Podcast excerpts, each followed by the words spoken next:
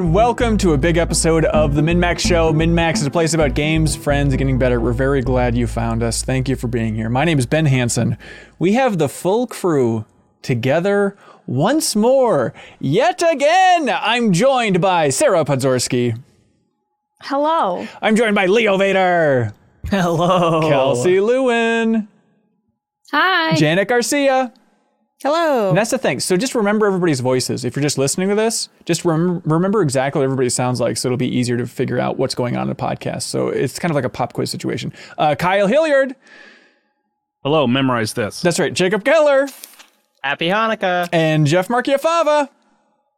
That's me, the caboose again. That's right, old Caboose Yafava. Welcome, everybody. Thank you for being here. This is the grand finale of our Game of the Year debate, discussion, all this stuff for 2022. This is this is everything. Um, if you're watching on YouTube, thank you for being here. Um, you can always subscribe to the MinnMax Show podcast on your favorite podcast app. It's it's uh, not a Patreon thing. The overall outlet is, but the actual podcast itself you can get right on your favorite app.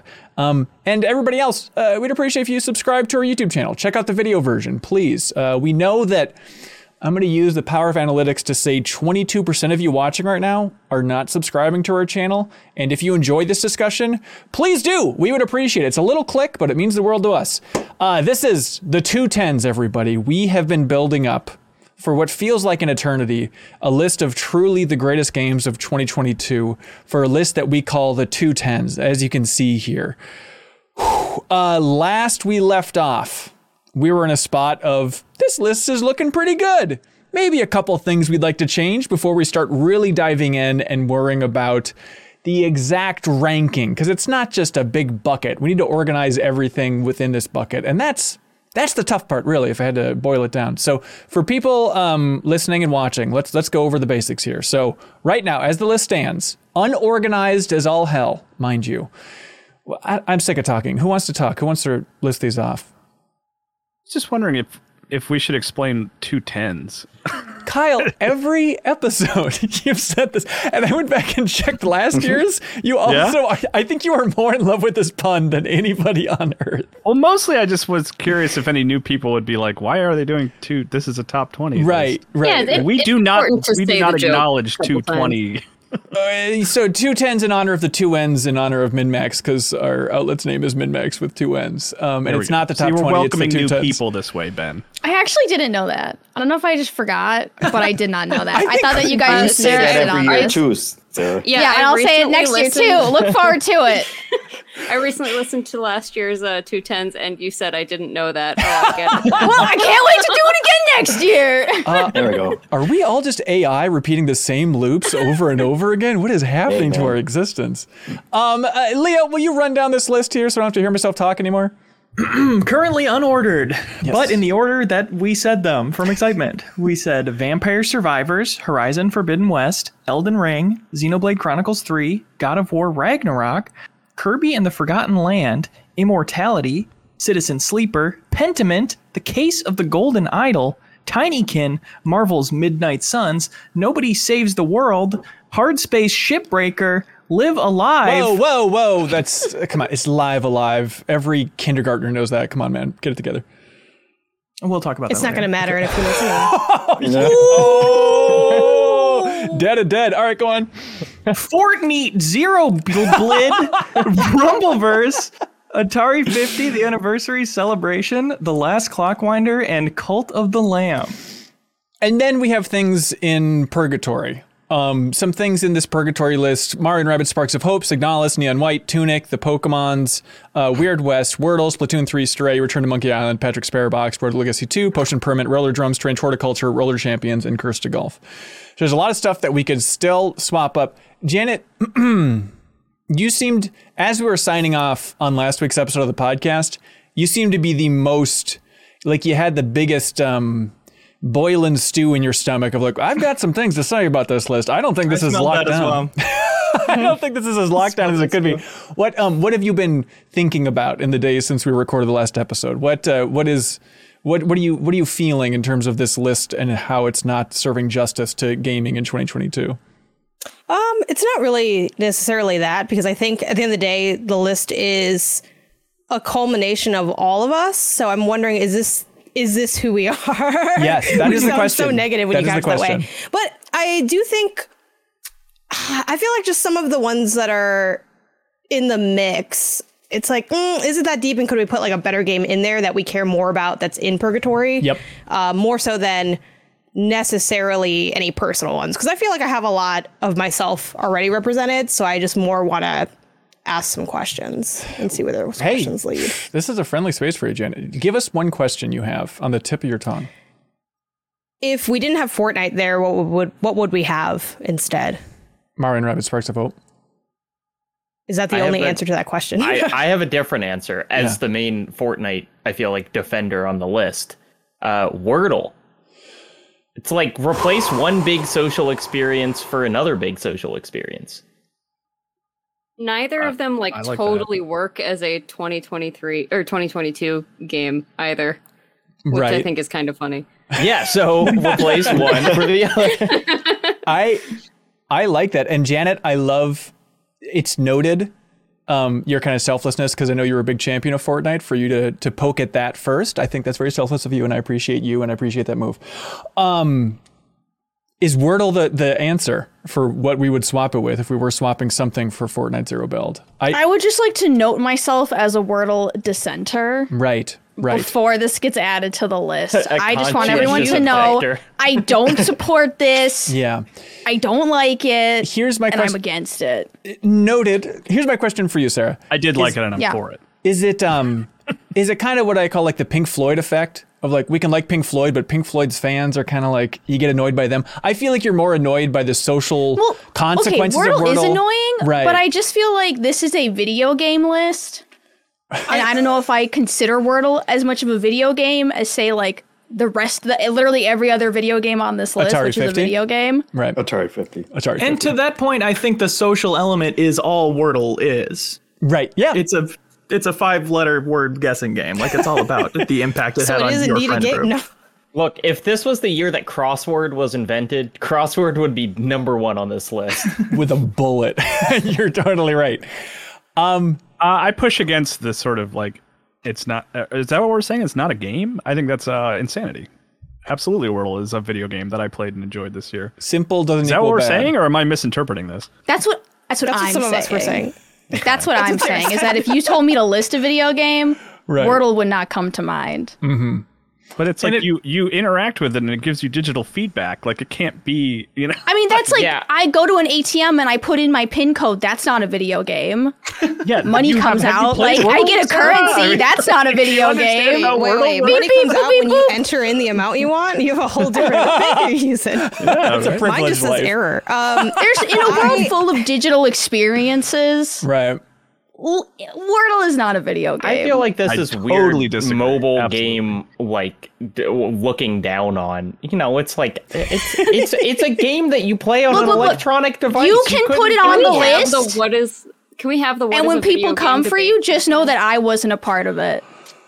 I think I think well, it's to, a, the, to that point, I'm curious, Sarah, what would you put if Fortnite wasn't on there? Like, we know you probably I- put Wordle, but what I would you would put? love to see Signalis move up. I would hmm. love to see literally any other, literally any other game move up. Strange Horticulture, Potion, uh, Pyramid, Mario Signalis, Rabbids it Splatoon is, three. Not well, okay. Mario Rabbids would still be better than Wordle in my opinion. I would literally accept anything. Is that better? The than bar's on the like, that's- floor.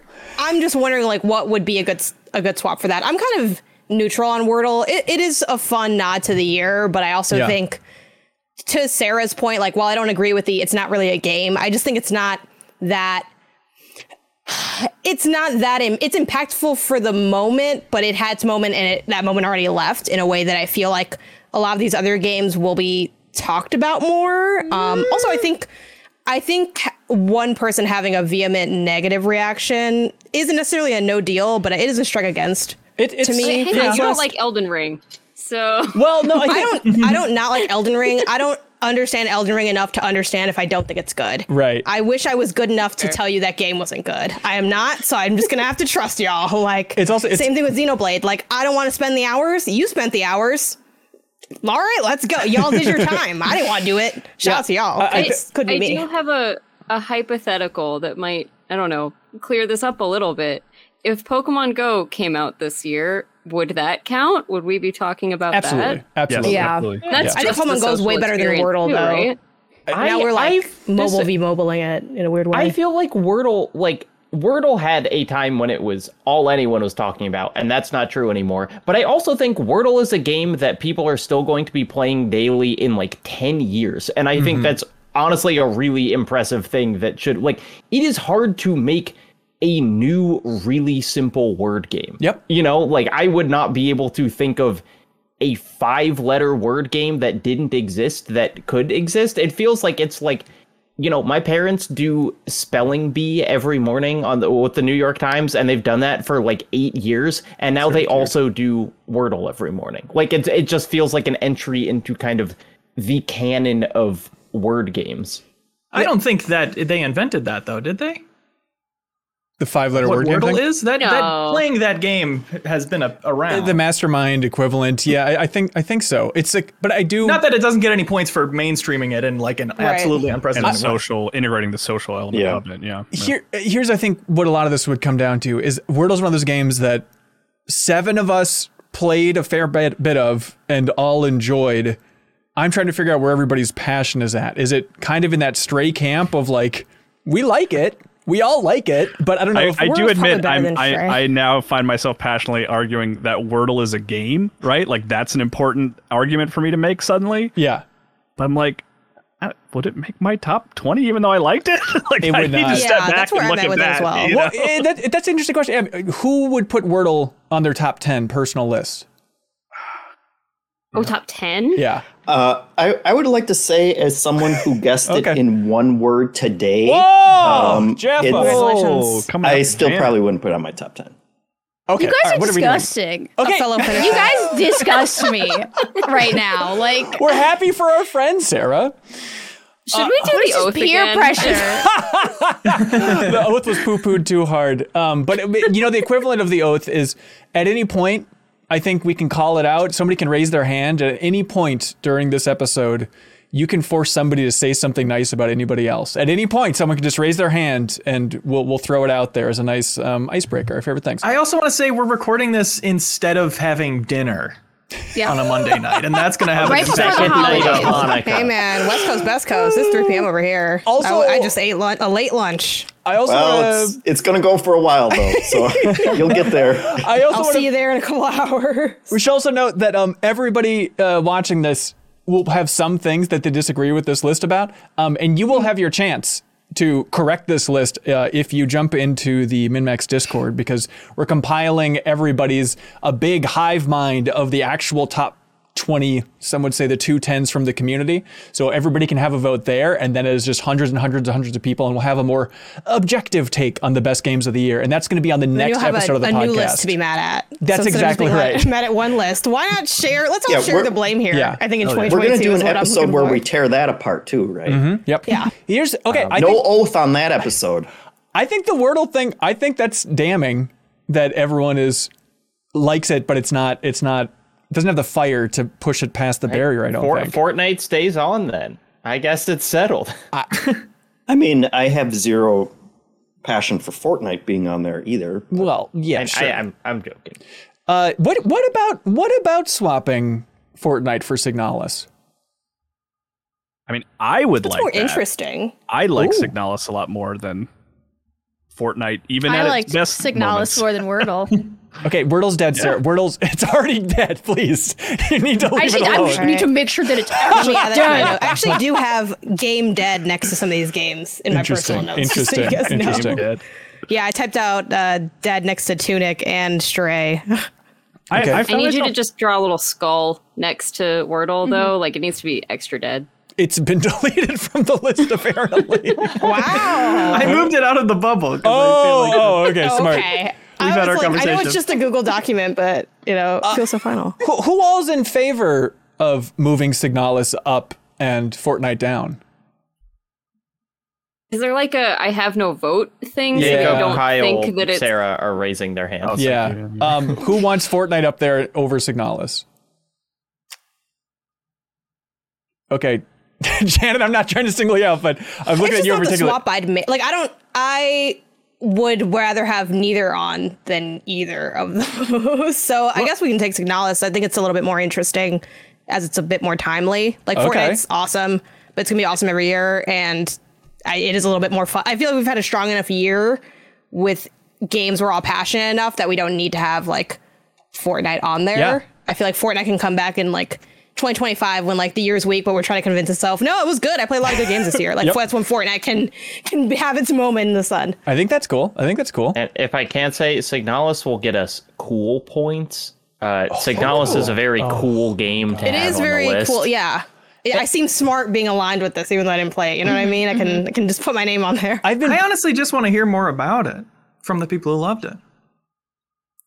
I feel like I've talked about it a lot. So, uh, yeah, what can I Kyle, if you want to. Um, I mean, the thing that I that really immediately sort of got my attention is like the the visuals, right? Because it's like it is very much playing on the 32-bit era of games. It really feels like at least visually like Metal Gear Solid, like original Metal Yeah. Gear Solid inspired, which is like really fascinating. It's like a line that I feel like we're crossing now in uh, game art, where it's like we've really we've really hit 16-bit hard. We really we nailed it. We're really good at you know getting the sort of pixelated platformers and stuff that we love from the Super Nintendo era. And I feel like it's now we're shifting towards this sort of new version of nostalgia that remembers the PlayStation era fondly. And then and that's all well and good, but it just really plays into the game well to make it all very unsettling and strange and creepy and weird because nothing quite looks right and then you have these moments where you go into like the first person perspective and you still maintain those visuals. Uh, There's just- also yeah, there there is like a variety of art styles though because the cutscenes are like really different in an interesting way. Like the cutscenes almost look kind of anime, but like a very horror and also like weirdly German inspired like anime stuff. And so it's just like the the visual language is so yeah, cool and unique. And then it's just the kind of game that has like it has prompts that's like, do you want to jump into the big meat pit?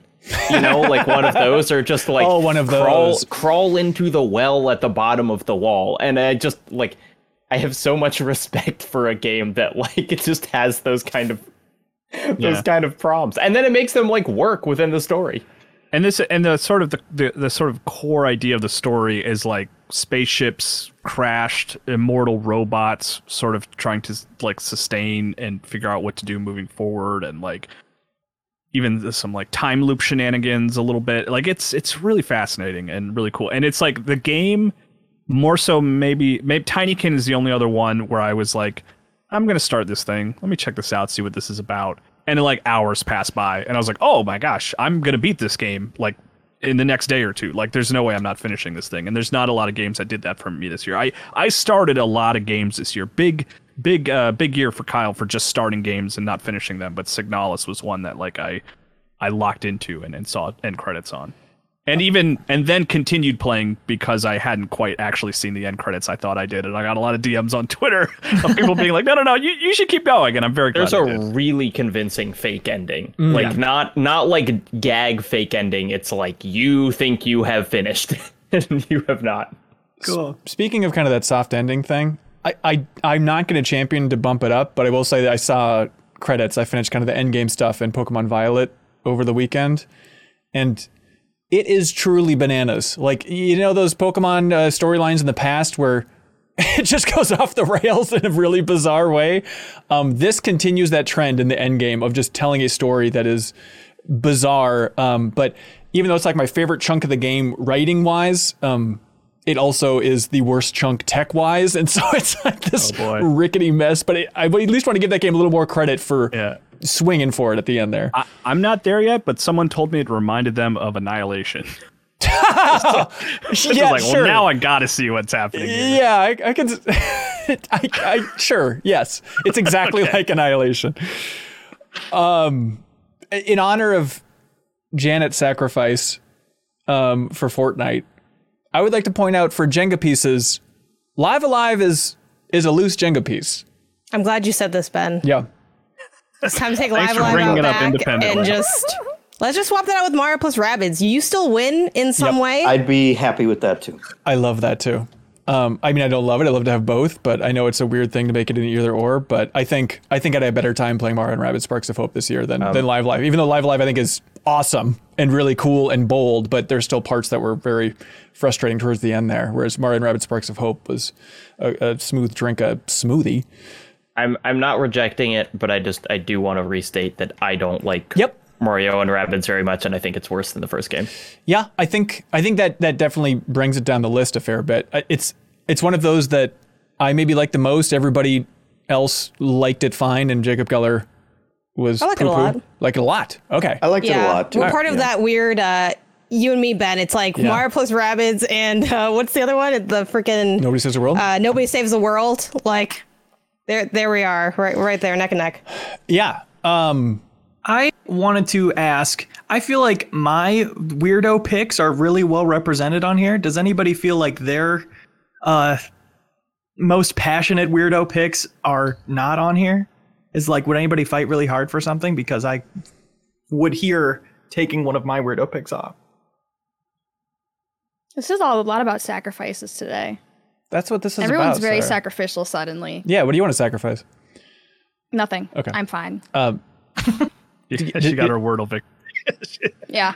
Yeah, she sacrificed Wordle. I fell on the Wordle sword. I'm Well, done. Wordle was never on the list anyway, so it really wasn't that. that It was that big almost of for a second there.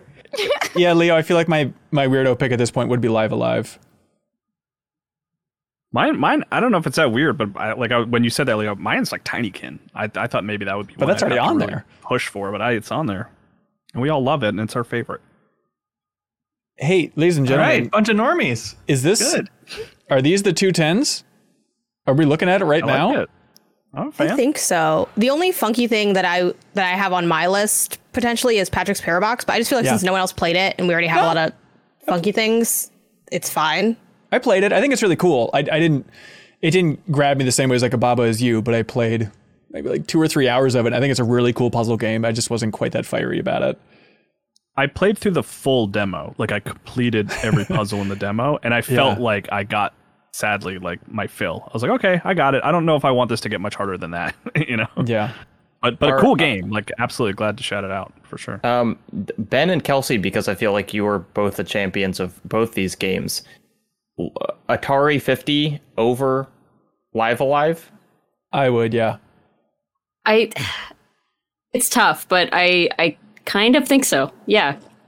I mean, I like Cool. they're they're incredibly different, obviously. So it's it's a little hard to compare them, but uh I Live Alive has existed before. I guess all these games have existed before, but not in this I don't know. I I will reiterate what I said last week and the week before, which is just that like Atari 50th is more like a work of art than it is a video game, but as long as we're all cool with that, then Yeah. I'd love to keep it on.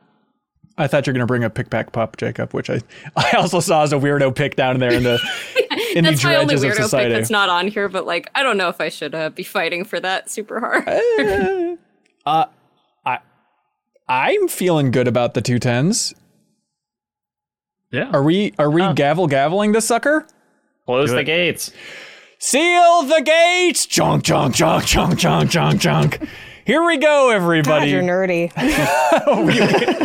you came to the right podcast. Please watch the video version where Ben hits enter five times on a Google document. By the way, I've been meaning to ask, speaking of being nerdy, where, where, what do we do with these cool points that we get for putting Signalis on the list? Can we cash those in somewhere? Because I've been meaning to cash those in my entire freaking life. For three mean comments in 2023, you can reply uh, rudeness deflection, and then it doesn't enter your brain at all. You don't have Awesome, to think awesome, about it. awesome. That's great. That's great. We're going to need it for these videos. Um, okay, here we go, everybody. The list that we're organizing now is Vampire Survivors, Horizon Forbidden West, Elden Ring, Xenoblade Chronicles 3, God of War Ragnarok, Kirby and the Forgotten Land, Immortality, Citizen Sleeper, Pentiment, Case of the Golden Idol, Tinykin, Marvel's Midnight Suns, Nobody Saves the World, Hard Space Shipbreaker, Mario plus Rabbids Sparks of Hope, Rumbleverse, Atari 50, the Anniversary collect, uh, Celebration, forgive me, uh, The Last Clockwinder, Cult of the Lamb, Signalis. What a list. What a list. Kyle, who do you think has spoken the least? Um, during, Sarah. Okay. In general. She was Yeah. very adamant about Wordle, but I, I feel like she's been what? Sarah and Jeffem, they're they're going at war at each other. Okay. Uh, Sarah, yeah. What do you feel like is off on this list? What what would you feel like you want to move I think what's where? off is that uh, Elden Ring isn't number one. Okay, maybe we I should think that's say Cosine, cosine. Maybe okay, Sus, sus, okay, okay. Maybe we should start with the. Okay, here's No, no, you asked Ben. You asked and I delivered. Sarah. I don't know what you expected. If I may, Also- if I may, I'm, I'm realizing I, I think a better strategy, and I think what we did last year is we can knock this out in one hour, Ben. what's the fun in that, Sarah? I know. Put Elden Ring at number one. Uh, hold your hold your horses here. We might have some. What about this? What about this? What I think this worked better for the last couple of years is the two tens. Let's formulate what goes in the top ten, what goes What in should the be on bottom the top ten. and what should be I on think the that's bottom. maybe a better place. Start organizing from there, Sarah. Yeah. And then if you could just look up some reviews for God of War Ragnarok in the meanwhile uh, while we do this, that'd be great. Thanks, Sarah. Uh, so, weird because uh, Elden Ring still won Video Game Awards Game of the Year, so I like. I think it still comes out on top in this situation. It's interesting. Uh, it- That's So what we're we we go using by. outside uh, outside resources, Ben? Breaking your own rules. Yeah, that's true. Uh, Jeff, um, okay, what would you move from top 10, bottom 10? Oh boy, we want to get in this can of worms already. Uh, I'd move Marvel Midnight Suns up to the top list, even if it's towards the bottom of the top list. If I- that's the best I can do, I'll take whatever I can get. I would love to hear why this game is working so well for you. I feel like we haven't really unpacked this. And I know, Jacob, you have thoughts on this as well. Um, cause it has lit my pants on fire. I Does that make you a What do you- liar? yes, it does. maybe no. Um, it's you know, it's not just that Firaxis has done what it always does, which is like just focus their eye of Sauron on a genre and then make the most polished, like highly produced version of a strategy game, which never gets that kind of love or treatment Yeah. it ever gets. But it's it's the fact that it has done it differently and created a new like take on a genre that I wasn't expecting and that I didn't know that I needed so much in my life. Like I I love deck building video games. I played I play like even like the cheapest knockoff versions of them. Like I I have one on my phone called Rogue Adventure is just like the most generic crap that I probably put 30 hours into. It like it's it's a genre that works so well for me and I have played so many of them even when they're derivative of other versions of that. And uh, in my wildest dreams I wouldn't have expected going into this one for it to feel so different from other deck building strategy games. Yeah. And I think one one of the things in the conversation that you guys had on a previous episode that that uh, Jacob pointed out was it it it feels a lot like it, it kind of captures the same um, excitement and feel of Into the Breach, which is which I would probably count as my most favorite strategy game, and and I think it it nails that feeling of like it, it in, in like it takes out it takes out any kind of slog or any kind of down downtime in a strategy game. You you have those turns in like an XCOM where it's like I'm just going to move halfway and then everybody's going to get under cover and we're going to go into Overwatch because that's the smart that's the smart thing to do. Yeah. Or like or or you know uh, fights in like Slay the Slay the Spire where it's like the you know like the first 10 rounds or whatever just don't really matter and you don't really care. It's you're just kind of building up. And in this one every turn is here's this calamity and figure out how to fix it or or at least minimize the best that you can. And then once you do that we're going to add more people. We're going to shift around where everyone is and kind of give you a new board set like into the breach. And then you have to fix that one. And like every turn is super interesting super crunchy. I can sit there for like 10 minutes longer than i should be just trying to figure out what's how can I how can I quote unquote min max this situation. And uh, and like every turn feels like an achievement and and then it's and then it's the next turn. And they somehow do that every single turn in every single fight. I know you guys complained a lot about um, like the amount of story and the amount of dialogue and that is that's like certainly true in those first opening hours. And I I feel like there's a, there's a lot there's certainly a lot of onboarding. I feel like that gets better as you go on, and it's also I I think they the game doesn't doesn't convey like how much you can opt out of that if you don't if you don't want to. Like you can get back from a battle and you can just go straight to bed and you don't have to talk to anyone and you get up in the morning you get your bonuses you go straight back to the war Now table that's and you being a part of a team like, I can get on board with. it, it is like I, I think we've all kind of been trained that if someone has a has a dialogue bubble above their head i have to talk to every single person every single time and that certainly that can feel like a grind in this game but um but i i also i like what they're doing with the characters in the story. Like i like that that part of it exists. Like it's Yeah. it's more comic it's more comic book marvel than you know cinematic marvel which i appreciate. It's it's way wackier and goofy. And like and it, in some ways it just kind of feels innocent in a in like it feels like a 12 year old came up with the premise for this game of like what if you got all your favorite superheroes and you went out and you fought with them and then afterwards you were all in a house together and you became friends and you did yoga with blade and you gave gifts to ghost rider? And like it's it's goofy in a way that still feels good for 2022 like i'm hmm. i'm still in that mode of give me stuff that maybe feels a little naive and probably feels cringy to some people on the internet but in a divisive world i kind of like that and and i will happily Yeah, you know take those like- goofy they're they're cool versions of the characters. You know, it's mm-hmm. like we've seen Wolverine a million times, but it's like this is a cool version of Wolverine. And like Yeah. Blade, you know, who is a character that like since I don't read the comics, I have like almost no exposure to other than you know the the old movies and now it's like oh blade rocks like i want to talk to blade all the time i uh Jeffem said almost everything that I would. I just want to say I, uh, I it took me 40 hours to roll credits on that game. It is the only game this year that I have immediately started playing New Game Plus. For. Wow.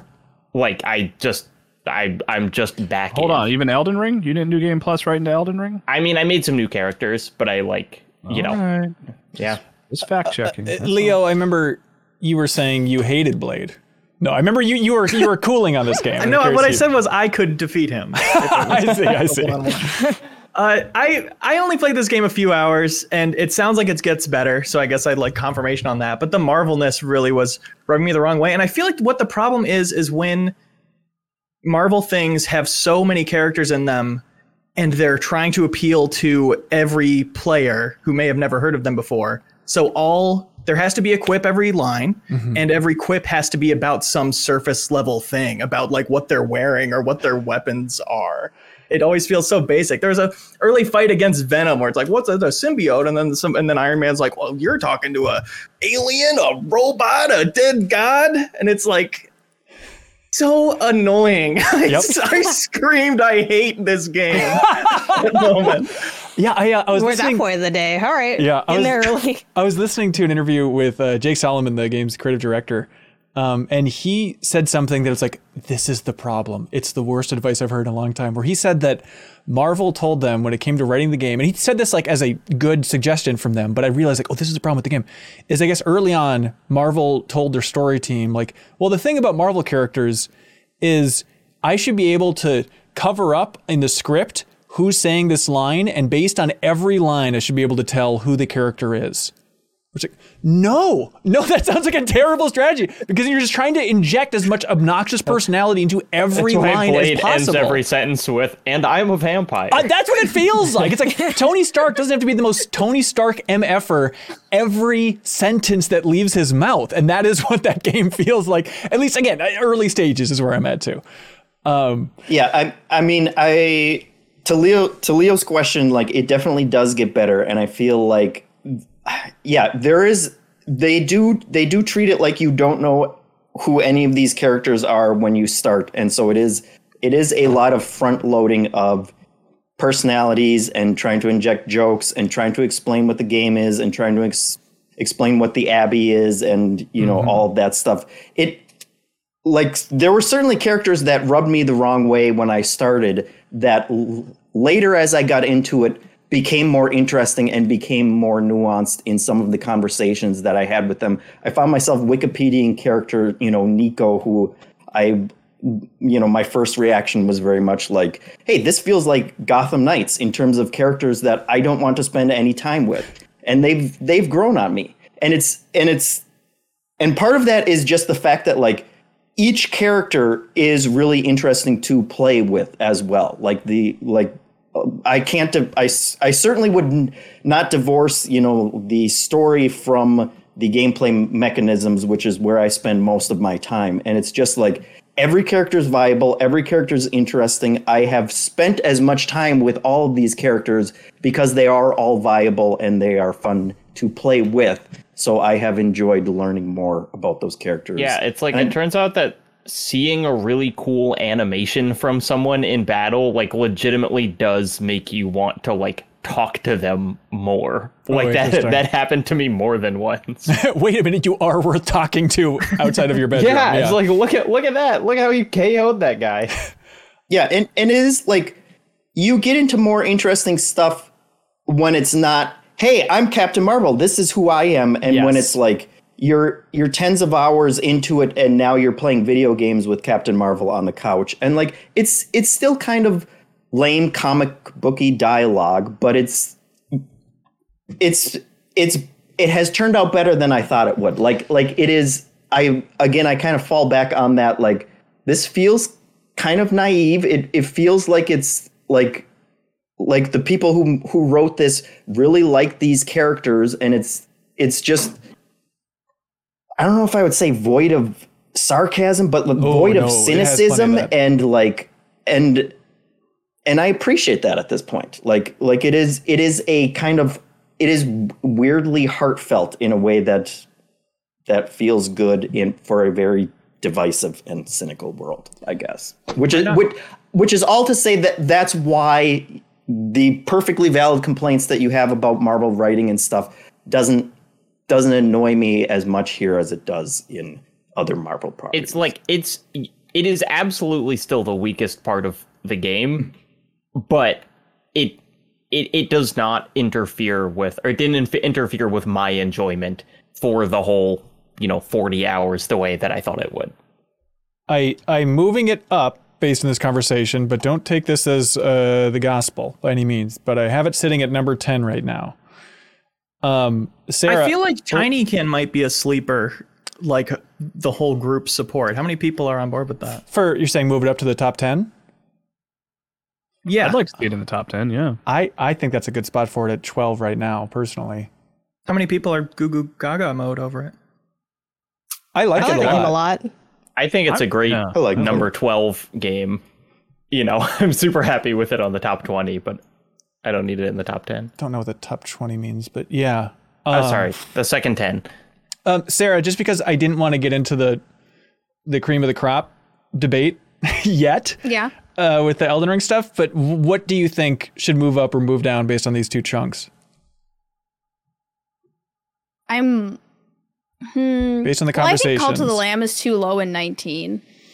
I don't think that it needs to be in the top 10, but I think Sure. 19 is just too low for Cult of the Lamb. I'd put it around like like 14, 14, 14, 15. 14, would make 15. me happy. Okay. Um, all right. Wh- wh- wh- hey, everybody. What do you think about this?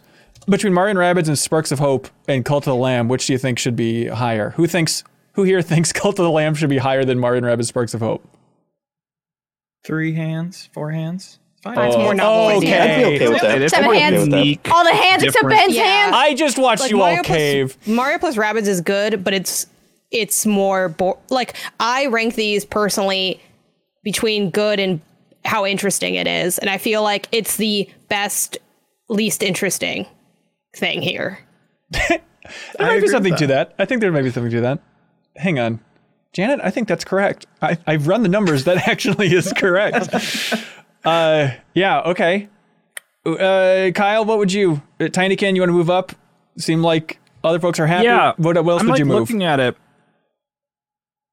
Um, I yeah, it was Sarah. You were the big case of the Golden I- Idol fan, Yeah. right? Yeah, Yeah. I already got booted out of the top 10 though. yeah. I mean, there's a lot of good games in that top 10. And Case of the Golden Idol is, I, I feel like I need, you talked about it last week. Yeah. This is too much of a shorthand, but I'm curious, like on your personal list, where do you think Case of the Golden Idol is going to land? Just trying to get a sense of where you're at with this thing. Uh, I have it at f- five. okay. I think I think it's it's pretty good spot right now. It's sitting at eleven. Um, yeah. Okay. But you should all play it anyways. Yeah, that's the point of the Yeah, podcast. I have it on my list to, to check out for sure. Um, Yeah. yeah. You know, like I like Tinykin's high on my personal list. I really like Tinykin. Like it's it's maybe like four or something on my on my sort of personal list. But like, I don't know if my excitement for it outdoes Leo's Pentiment excitement or Right. Jacob's Citizen Sleeper excitement or, or Immortality even. Um, so maybe I should just be happy that it's high in the in the second ten there. That's what I Can was we do looking the at same too. thing we uh, experiment we ran, we ran last week, which was like whose top three is not in the top ten. Does anyone have a top three not in the top ten? uh, nobody saves the world. Uh, me. Hardspace Shipbreaker. But I also feel like the second 10 is like where singular loves exist. And all the top 10 right now look like multiple people love them, except for I maybe you're right. Xenoblade. I I like Xenoblade, and I think other people. I will- yeah, Jeff, yeah, Yeah, help. but you don't you don't know how deep that love goes. so um, Right. this this weekend that that was like my what's the game I'm going to check out this weekend kind of game, and I dove into Xenoblade. oh, you beat nice. it. Uh, and I beat. it. No, I did not beat. it. But I um, don't think I, even like 70, 100 hours has passed since the weekend. I think so. I think actually, honestly, total is probably like four, three, four hours. So like all grain of salt, early impressions, all that. But like I, tr- I remember I tried Xenoblade one, uh, and I like I gave it like two or three hours, and I was like, eh, this is I don't know, it's just not clicking for me. I gave Xenoblade Chronicles two like ten hours, and that was like that was a grind. Like I was like I. I should have quit like two hours in. I don't know why I pushed myself that hard. But this one, was like when I wasn't playing it all weekend, I was like, I want to get back to that. Like there's something about it that's mm-hmm. clicking with me. It's like the premise, super interesting right off the bat. Like Yep. really fascinating premise of just like everyone lives 10 years and what that means for that world. Like that's cool. But then also, I don't know what I don't think they really made any major changes to combat. But like it is just I think they made enough little changes that like things are just working for me now and I'm really getting into the like you know, moving around characters like enemies and like hitting them with this attack on the side and this attack on the back and like setting up those sort of dominoes to knock them over and then execute a really powerful attack.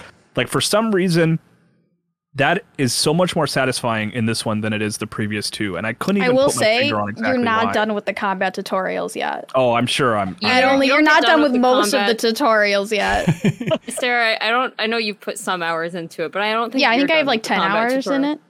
Yeah, you're not done with the combat tutorials either. That's Oh that's my like I loved I love the story too. Like I'm with Kyle. Like the initial premise is amazing, but then they just layer tutorials, tutorials, tutorials. Because I guess with Xenoblade Chronicles 2, like people didn't know enough about how to play the game, and they keep like overcomplicating everything in the game. In my opinion, like that's Yeah. just my one complaint with Xenoblade. It's like they won't just like let me be. They won't hmm. just leave me be. There's always like something on the horizon, like sneaking up on me, like, can't wait to teach her about cooking. And I'm like, for the love of God, it's been 20 minutes. Let me enjoy the game. I, I am most curious about, about your take on this, Sarah, because you've played, I think, second most out of anybody here, second to Kelsey for Xenoblade. And from your streams, the tone that I have is, and maybe this is just what you're naming the streams, but it's like, I want to like you, but sweet Jesus, Xenoblade. Uh, What, what is your I mean, take like, on this thing? I mean, that's just like my issue with like most JRPGs right now. I love JRPGs, but just like the amount of tutorials, like it has everything in it. It's got combat, it's got crafting, it's got gathering, it's got like I like you, eventually I'm assuming I can just start a real estate empire at some point in the game. That's not in there. But like everything in the No, kitchen sink is in this game. Like Yeah. they literally threw the kitchen sink at this But game. do you and like I'm just it? like I don't know. Right. I quite frankly haven't figured that out myself. Mm-hmm. I mean, the, the point I guess that I wanted to make, to just sort of jumping off what you said about Sarah's streams, is like the I want to like you. I've been wanting to like Xenoblade since the first one, and this mm-hmm. is the first time I think I do, and I will continue playing it voluntarily. what a ringing Is- endorsement. Um, a glowing review. That's right, right. Definitely some almost playing all too. of the the positive stuff that I've heard has been about like how cool the story is. Kelsey, after like seventy hours, are you like really into the the combat and like the gameplay loop, or is it mostly like the story keeps being really cool? Yeah, well, the the one point I was gonna make, just because I agree, it's a it's a lot to learn, and it's a lot of tutorials, and it is like learning new systems constantly is not that fun. But because it's such a long game, um, you will be thankful for it later because it gives enough variety to like keep that interesting throughout the game. It's not I mean, you know, by hour 80 or whatever, it's not that fun to like beat up a small group of whatever enemies, but the bosses are still very very fun and like the systems continue to get um more and more interesting mostly because uh, this game has like class changes and stuff in it so you can kind of be like building um, you know if, if you rank up a class high enough then you can like permanently have this ability but now it's attached to this other class and it's very just kind of like um, i don't know it, it's not it's not exactly like um, like a bravely default or something but if you've played that you know you kind of can see where that might get interesting just kind of stacking and mixing and matching different uh, classes and different abilities and and different like ways of going about it. So yeah, I would say I would say the combat is still interesting, even yeah, even like eighty plus hours in. Um, Kelsey, you seem like a very logical person. You seem like a calm and reasonable person. It, heart of hearts, if you had to predict where Xenoblade is going to land on this list, where where do you think it's going to land?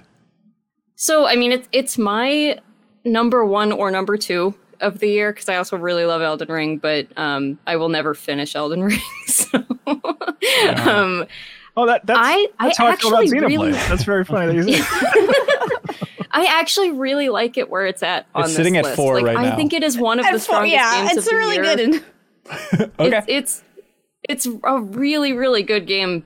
Um, like one of the strongest games of the year, and I think um, in in a similar way to how Elden Ring is the first time a lot of us like clicked with a Souls game.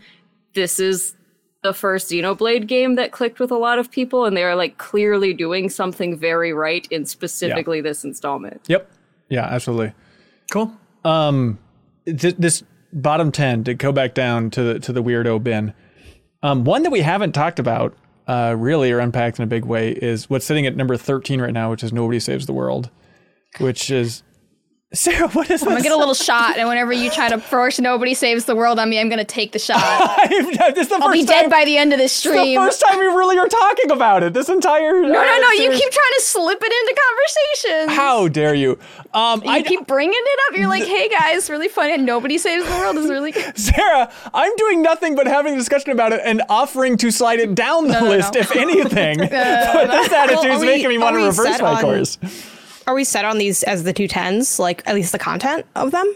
No, I mean, if you see something you want to bump up or bump down, I just, at some point, we should probably talk about Nobody Saves the World, was where I was coming from. But what are you thinking, Sure, Janet? but like, are we done with that big? Sl- I feel like that slice, getting that out of the way, is I'm happy. speed Is things up. anyone unhappy? I think that's good. For just the buckets of the two tens, what's where? Yeah. I, I like it. Janet, what's, does anything look weird to you? Not really. Um, I feel like that the ten spot could go to anything. Like if anything, maybe like the ten spot could go to something else. But I don't know if anyone's more passionate. Like I, I did a mock version of this like on the side, and I put like the last Clockwinder there just because it sounded really cool. But I, I didn't. Yeah. I didn't spend time with either of those games, so I don't know what to put it as. Everything else seems accurate, though. I feel like that that represents like the highest passion we have as a group. I, I like the two tens unranked as they stand now. Um, Sarah, have I told you the good word about Nobody Saves the World? Um, did you did you did you start playing it? I'm trying to remember. Yes, I played. I played at least uh, a little like five hours of it. Okay, all right, and I'm guessing you had a fine time.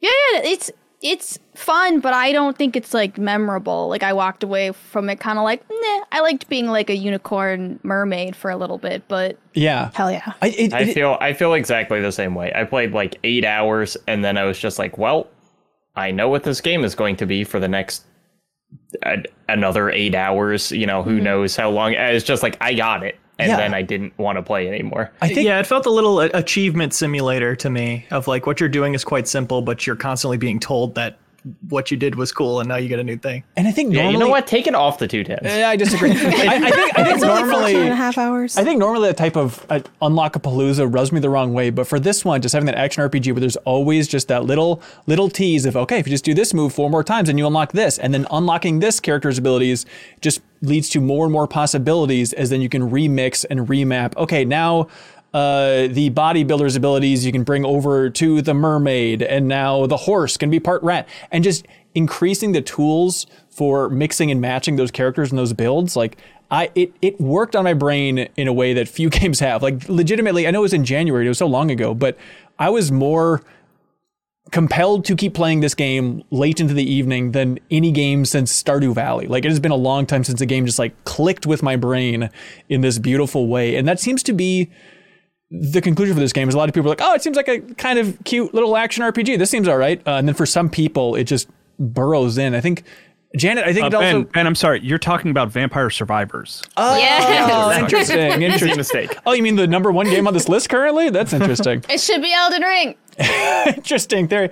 Um, but I mean, it was a game that as I was playing, I was, I was already just daydreaming, but like, God, I can't wait for the frickin' sequel to Nobody Saves the World. Uh, even though I haven't God. finished this first game. Do you think you're gonna get that? I don't know. I don't know. I, I just I loved it so much. Uh, Janet, what was your experience with that game again? I also love that game. Uh, I just like to uh, like let you do your thing and watch everyone just disagree while I stand Isn't it beside as if I don't agree with you. Um, but no, I mean gen- genuinely, I think it's a great game. I was shocked that more people um, didn't see it the way that you and I had because I thought, yeah, it does have a lot of that um, sort of predictable design, I think, with the kind of achievement style. But I think in that game, it totally works for it. And it did push me to do combos I otherwise would not have. And in that, I discovered new methodologies that I wouldn't have discovered otherwise. And I think that's when that design choice is at its best. And I feel like in Nobody Saves the World, that's what it was. I will say it gets a little bit um, difficult and grindy at certain points, which I didn't feel because I played it um, co-op, so I it was a lot easier for me to progress. But I do think I would have hit more points of frustration had I played it alone. Ben, I know you played it alone and you were kind of fine with it, but that was probably my only concern going into it. It's also very funny. I feel like this is Drinkbox's most underrated game because for some reason everyone's like, "Oh, it's so much worse than Guacamelee, whatever." I think this is the best thing they've done by a significant margin. Most I've enjoyed their personally, games. Yeah. I adore this game. That being Adore? said, I think that I would actually put it a little bit lower than what it is because I feel like there is more excitement, passion, and also from the game perspective, innovation in a lot of the other titles on that second 210. Yeah. Um, that that phrase didn't make any sense. The second 10, right? Um, like personally, I'd put the case of the Golden Idol, Tinykin, Land, even Mario plus Rabbids above Nobody Saves the World. I think Nobody Saves the World is mm. the second best, least interesting game in that kind of category. Where then like then it shifts for me, where I I put other ones that I think are interesting choices, but maybe not super fire games to me. You know, stuff like Rumbleverse. No Offense, Atari Collection. Like that's kind of that some people really like it and I feel it and it's a, and it provides mm-hmm. like a, a genre balance and I think and a cool representation of the group but the game itself I'm not in love with so nobody saves the world is like right at the bottom of that the top of that but at the bottom of everything else I think I think me. you're right. So we're it's at 16 now. yeah that's where I have it on We can that's move why I would put it. Rumbleverse to 20. I don't know how it got there, to be honest. Oh, Your passion, put Leo, Atari your at soul 20. passion. interesting. honest I wouldn't do that, Janet. I think that's kind of sacrilegious. Um, I put it at uh, 50. uh, Jacob, I'm curious since you are a champion of both Last Clockwinder and Signalis coming in at 18 and 19 right now. How does that look to you? honestly fine. Last Clockwinder I, above I think Signalis? you know, Last Clockwinder is is you know, as Leo and I talked about last week, the kind of token VR game on this that's like it's really cool. It's doing things that you've never seen before in a video mm-hmm. game. It is a VR game that two of us have played and still does kind of have all of the bad things that you can say about VR games. Like they're still they're still present here. Um, and then Signalis is just you know a little weirdo that I like, and so like having you know I would.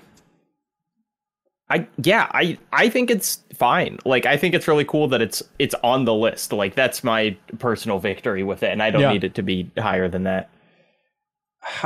Leo, you played both. Well, Which two? I, I know you're. I don't know. This isn't fair. Uh, uh, what I'm looking at is Hardspace Shipbreaker and Cult of the Lamb. Um, Cult of the Lamb is one that certainly a lot more people played, a lot more people like. I'm just trying to gauge Cult of the Lamb passion here, and if it should bump up above Hardspace Shipbreaker. Uh, here's a better question: Sarah, Cult of the Lamb or Case of the Golden Idol, which would you put higher? Hmm. This is tough. Ooh. You put me in a, a tough position of killing both of my children. Um, you don't have to kill them. You can you can celebrate both of them, but one of them is clearly better, just like real children. You're just ranking your children. yeah, normal everyday activities. Uh, mm, uh, mm, emotionally, emotionally, like That's all we got. I want to go with like the case of the Golden Idol because that's the one that I enjoyed more. Okay. Um, but like Cult of the Lamb was still so much fun. So Yeah, Cult of the Lamb, I don't really see how it could resonate on a deep emotional level the way some of these other games can. And that's just the type of game it is. Not a knock on it. so you're saying it's in the right spot, or it should be moved up? I would I think it's fine where it is. I would move it down if anywhere. Cult of the Lamb. I don't think it needs to go too much lower. I think it's in a good spot. Yeah. Uh-huh. well, she said the magic phrase. Um, I, I, I do look at out of this bottom chunk, which right now for audio listeners, it's number eleven, uh, the Case of the Golden Idol, then Tinykin, then Hardspace Shipbreaker, Cult of the Lamb, Mario plus Rabbids, Sparks of Hope, Nobody Saves the World, Atari 50, the Anniversary Celebration, The Last Clockwinder, Signalis, Rumbleverse. Case of the Golden Idol is the biggest outlier for me right now. Of like, Wow. it's it's a cool game that one of us liked but it was number five on the list personally, something like that. It's it feels it feels like the outlier here a little bit, if I may. So where do you think it belongs? A game that somebody else really enjoyed, yeah, but you uh-huh. personally did not play. Mm-hmm. Where do you want to put it on this I list? put it like fifteen-ish. under Cult of the Lamb. Sure. When I just told you I liked it more than Cult of the Yeah, Lamb. but a lot of us really like Cult of the Lamb.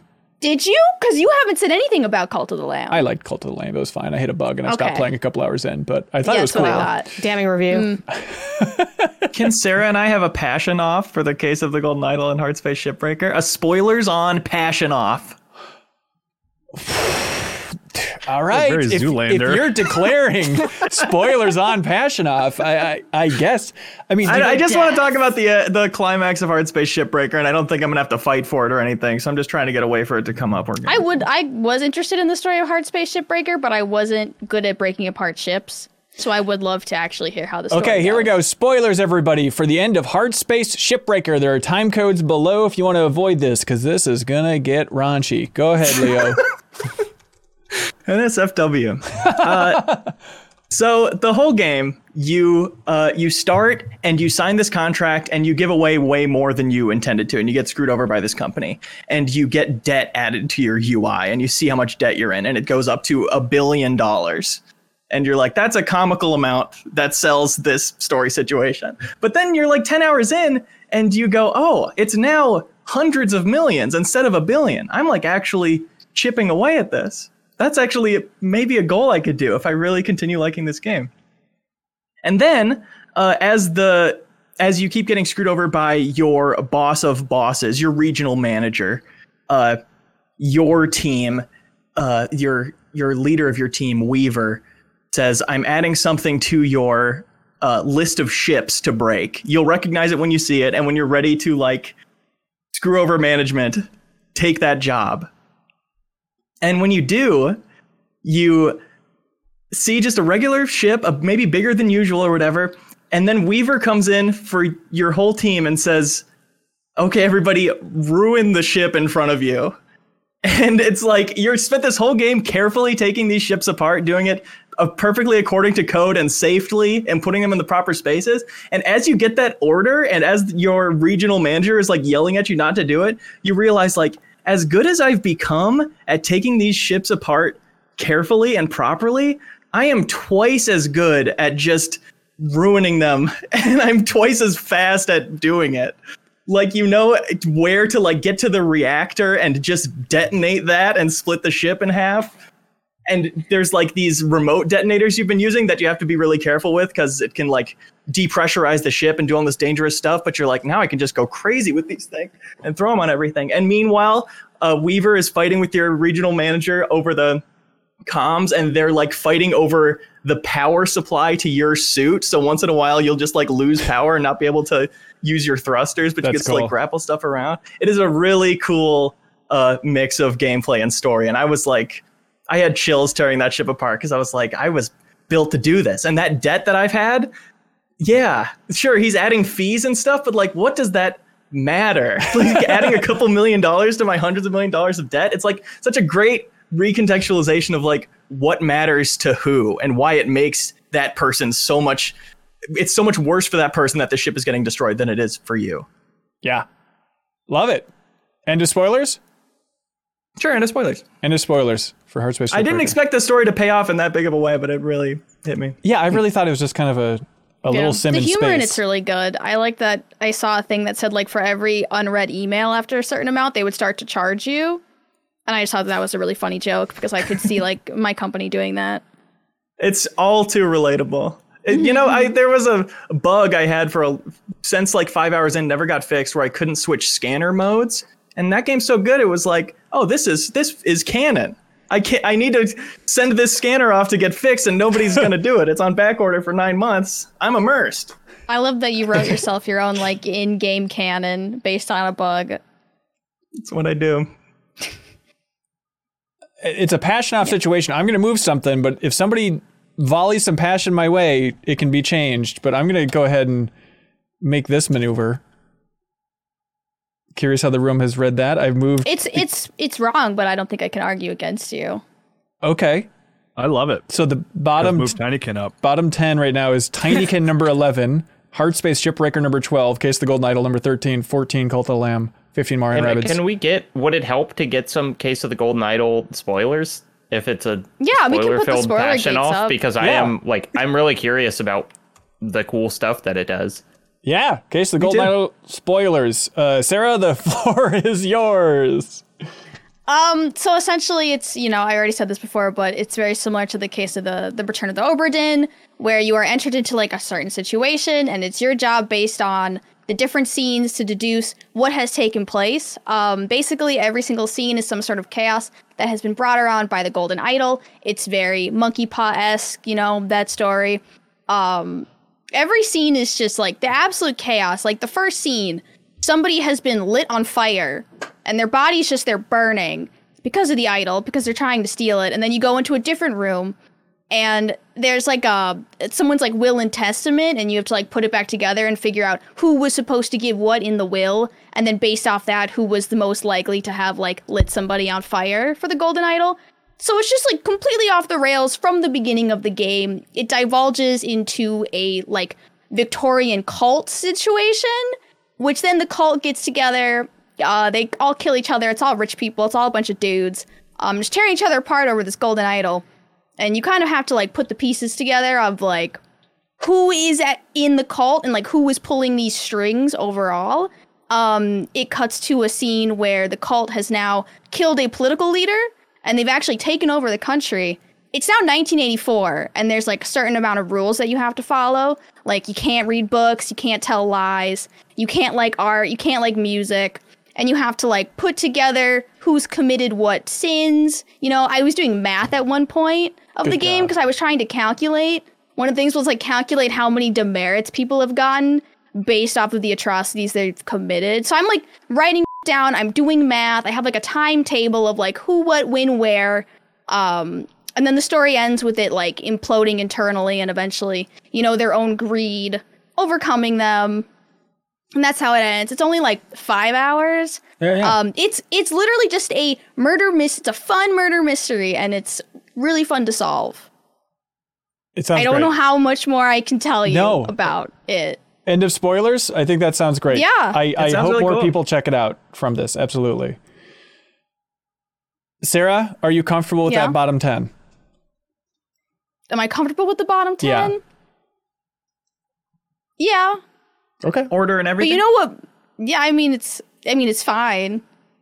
Okay. I'm sorry that my arguments aren't as convincing. No, I think it's also a situation of, I I know Jeff um, enjoyed Hardspace Shipbreaker 2. You also enjoyed Hardspace Shipbreaker, Sarah. And so it's, I think it's a matter of multiple passions piling up a bit.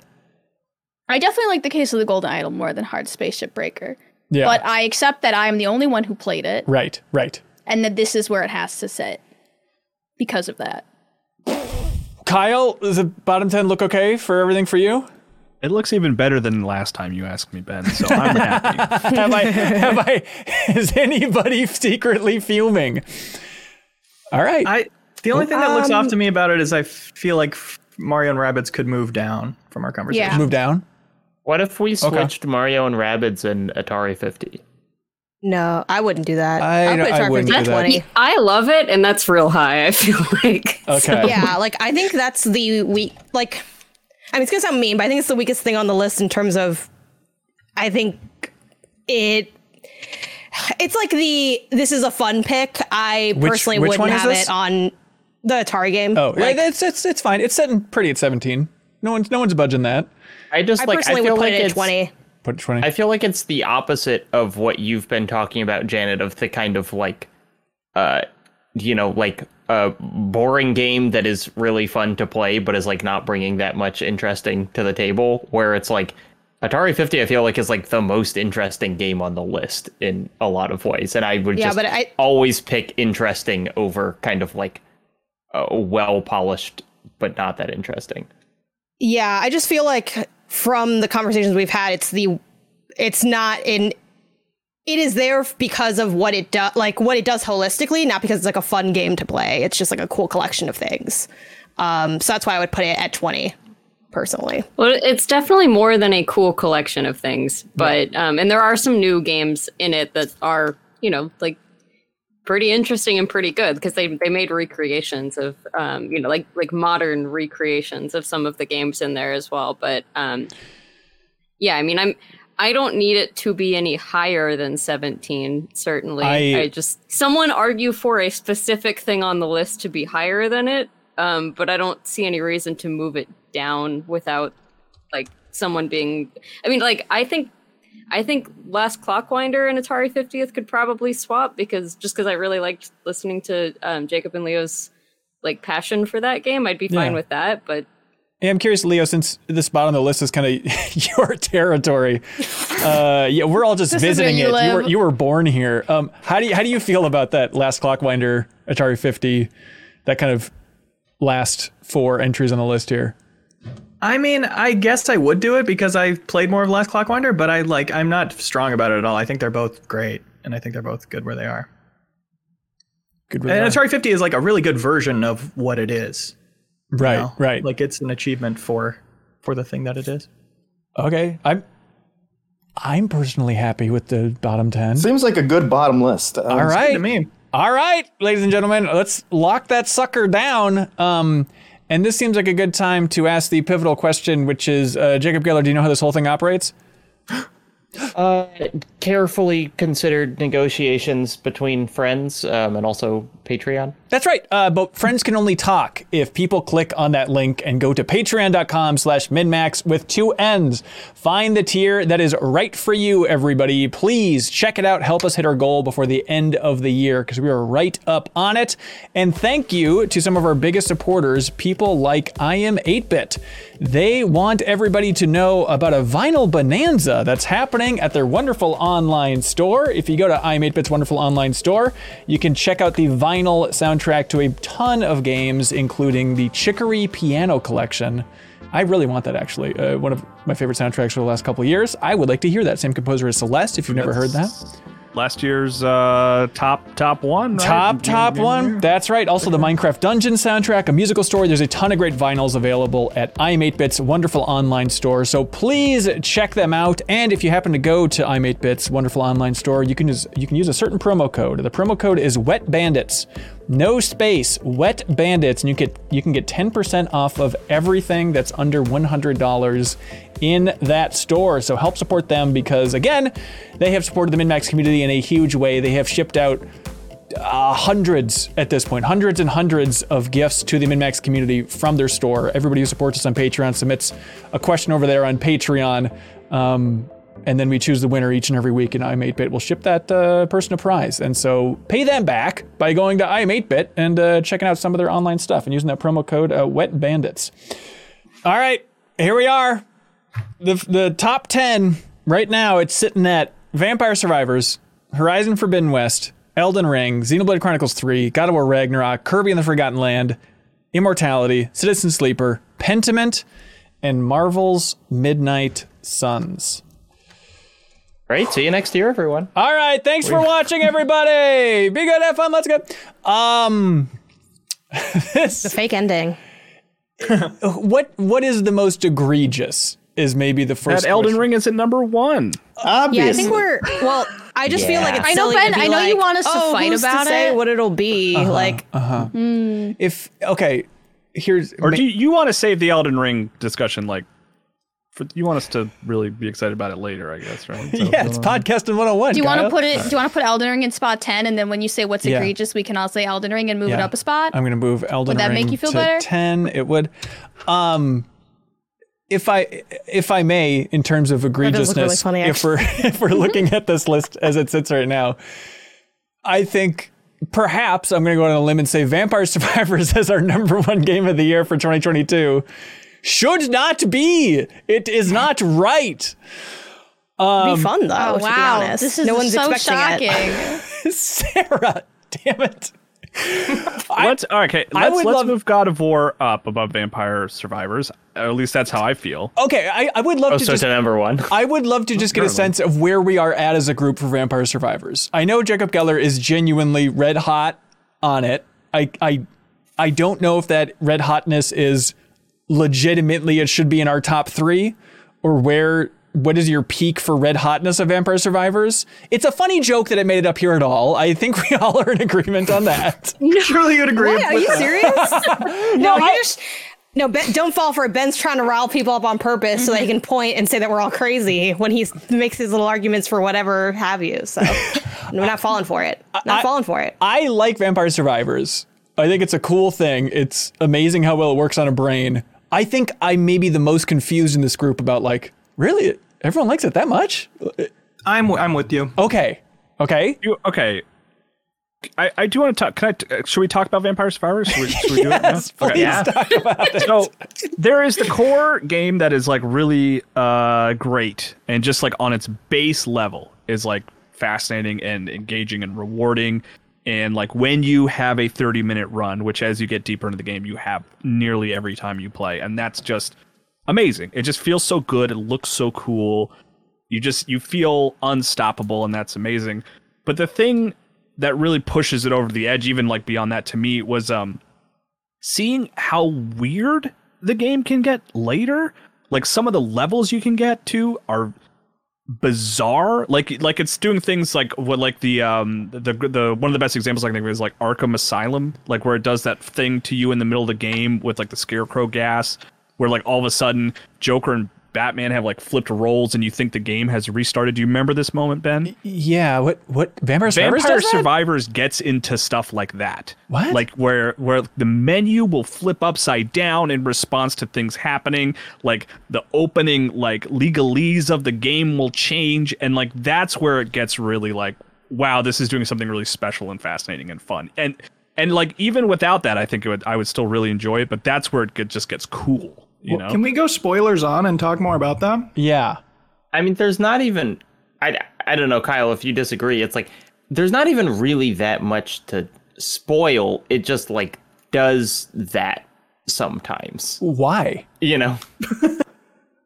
Like, I also you, you reach, like, a certain area of a map and you, like, you know, you get to, like, a, a, a secret place and then it, like, resets the game or you get, like, a weird character there are tons of hidden characters that you have to do very specific, almost like old Mortal Kombat esque things to unlock, and then the, those characters are like new and weird. I mean, there is like essentially a, a missing no version of a character that pops up, and then they all have like it's like there are like 50 characters and they all have starting weapons that are not just like visually different but are like really significantly gameplay different to start with and it changes how you like start the game. And then you know eventually you get those weapons rolled into everything that you could be picking up from a roulette wheel. And so you're constantly having combinations that you've never had before in the game. And so it's just like it is like I I have my current playtime for that game is 89.7 hours. And I like don't feel like I've just been like repeating myself the whole time.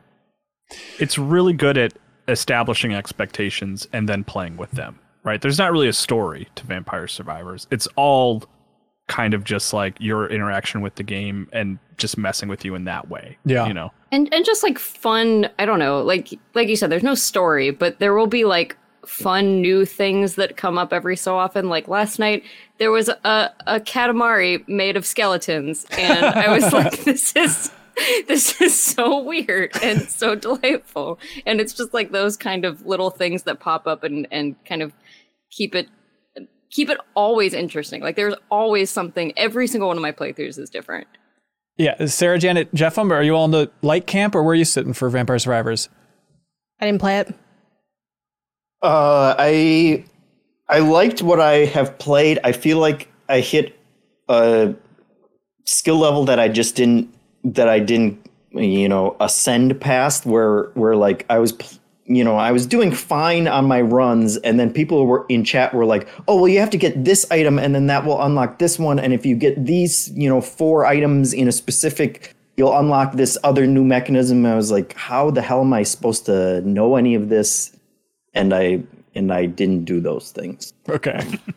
But but I for, for what it's worth, I, am not like I haven't put a crazy amount of hours into it yet, and I'm not looking things up, and I'm just kind of like letting things unlock as they unlock, and I'm I've been unlocking things like very frequently, just kind of in one playing of, like in one normal. of the updates maybe around the middle of the year they added a a grimoire and so you don't need to look up item combinations anymore like it just tells you in the menu when you get this weapon and this secondary ability they will eventually combine and so that was around when it came out that was a very like you've got to look stuff up but now you don't have to do that anymore I, I'm looking That's at cool. this list, and feel free to call me a maniac and stop me at any point.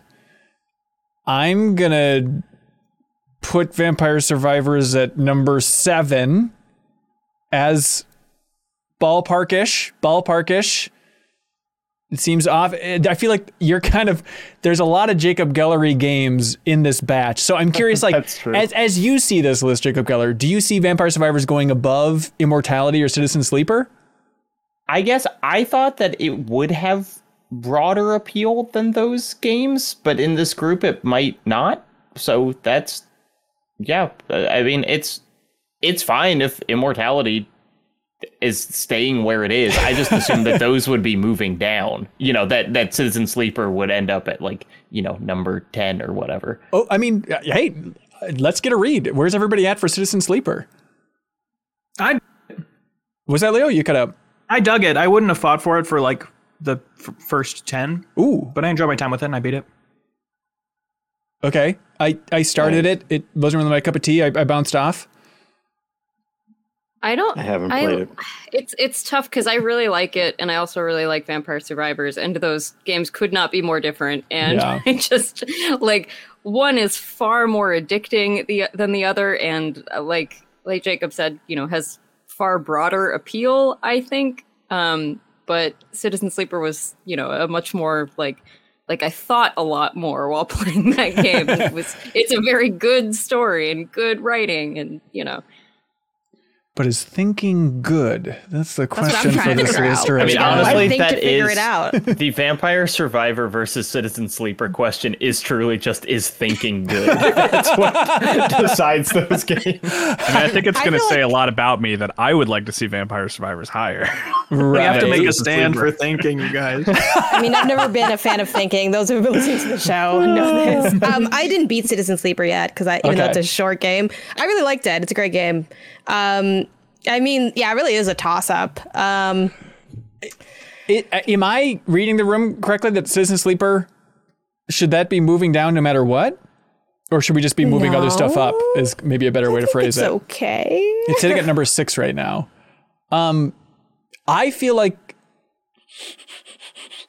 is Marvel's Midnight Suns. It seems like that's a decent spot for it, sitting at number nine right now. Can, can we stop joking around with Elden Ring at 10? Like, you're throwing off You're right, my you're right. ability Yeah, I- to even you're read right, a you're list. you're right, you're right, you're right. I don't know what Okay. what is it hesitant. Yeah, we know it's be currently we have Horizon two. Forbidden West at one. Right. Why do we have Um, to just- pretend? Just I know put I get Elden Ring we- and God of War at one and two. Everyone knows that's what the Just put it at one, Ben. We'll talk about be. it when we talk about it, but it can just yeah, like we can solidify now. whether or not it really is one or whether it's two. But like it's, I feel like we're pretending like it's gonna be. Like, come on, like let's not pretend. Like we're just There we lying, and it seems silly. That silly. feels right. Okay. No one else likes to go to Fantasyland. Interesting. Um, okay. Uh, Pentiment, now sitting at number nine. Is that feeling correctish? I personally liked Pentiment more than I liked Citizen Sleeper. Uh, Me too. And Immortality, but once again, it is a thinking game, so I guess puts it up against, uh, you know, the the not thinking camp. I don't need to go With that all due far. respect, I- with I all due think- respect. I'm weirdly gonna sort of bring it up and hope that maybe you take the ball and run there. But like the art direction of Pentiment is like really fascinating and interesting. Yeah. I mean, I get Leo, you could, you know, take that. Ball It's and run as really well. beautiful the choices they made to tell the story. Um, the characters they talk in different fonts, and sort of the more like eloquent the font is, the more educated the characters assumed. So like the peasants all kind of talk in like a scribble, and then you'll have like the you know the leader of the church will talk in like very like elaborate, like you almost can't read it, like Roman font in a way. Um, and you can tell how much a character has suffered and experienced because their portrait will be kind of more chipped away. So, like the older, less fortunate peasants have like a more weathered look to their appearance versus sort of like the upper middle class, which doesn't even like they can age fine and they don't have like a scratch on them. And like that's not even like part of the story itself. That's just something you experience on the side. Yeah. It's So- all all in the context of like you're looking at a book, right? Mm-hmm. Yeah, And the when- page That's turns. And when somebody mentions any per- character's name or some word you might not know, having that back button that like zooms out on the page and you essentially get to look at the footnote, but it's like a big illustration of who it is or a description of this event they're talking about. Like that is such a great way to keep it uh, cohesive and all in that manuscript. You know, it's flipping Mm-hmm. It's a sneaky, page every time you sneaky go to a new location. edutainment. hmm Sneaky I education. am, I'm totally fine with. I haven't played Pentiment yet, but I like. I I feel like it's.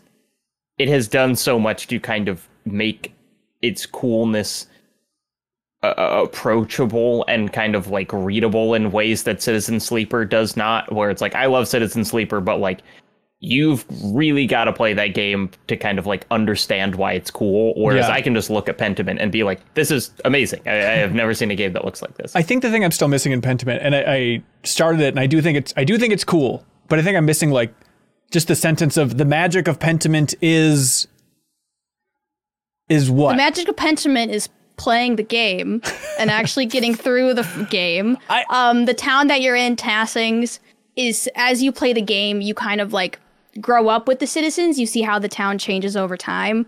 And the overall theme of Pentiment is like building on the past. So to do that, you have to like play through the game.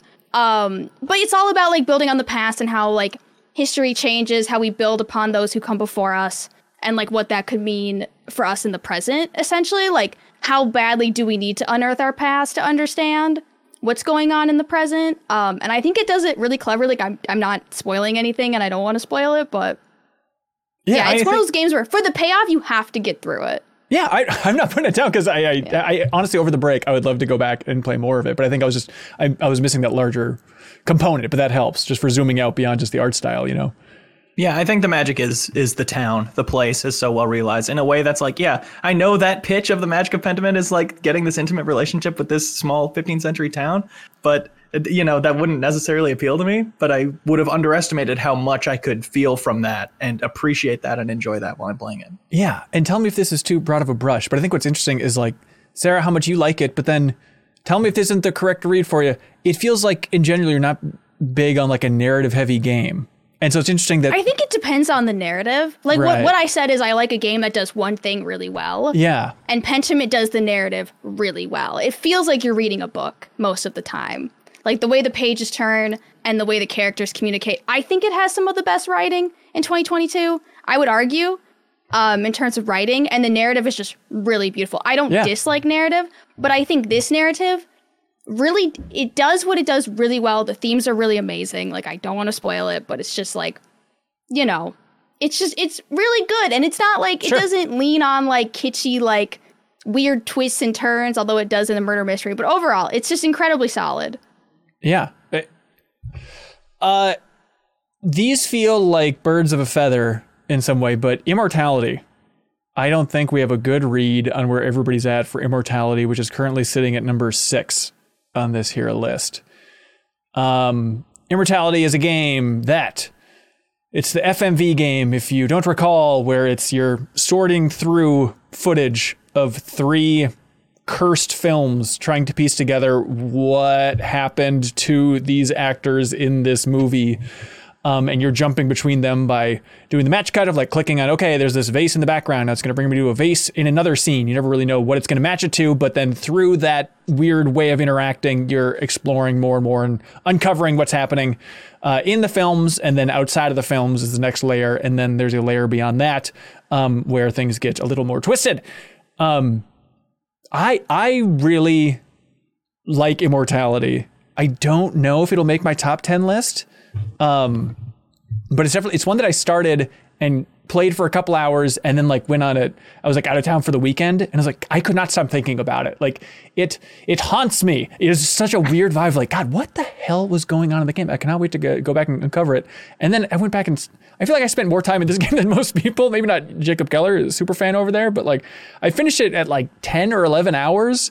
Like it feels like I was a long crawl to get to that finish line of actually having the credits roll and stuff like that. But um, a lot of the things in the story went over my head, but I think it is very, very cool. And it, then it opened my eyes a bit listening to Leo and Jacob's Big Mac spoilers about it.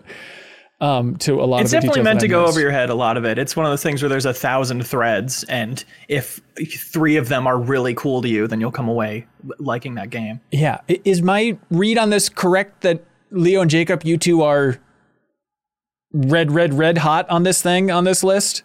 It's two or three for me. Yeah, it would be like four.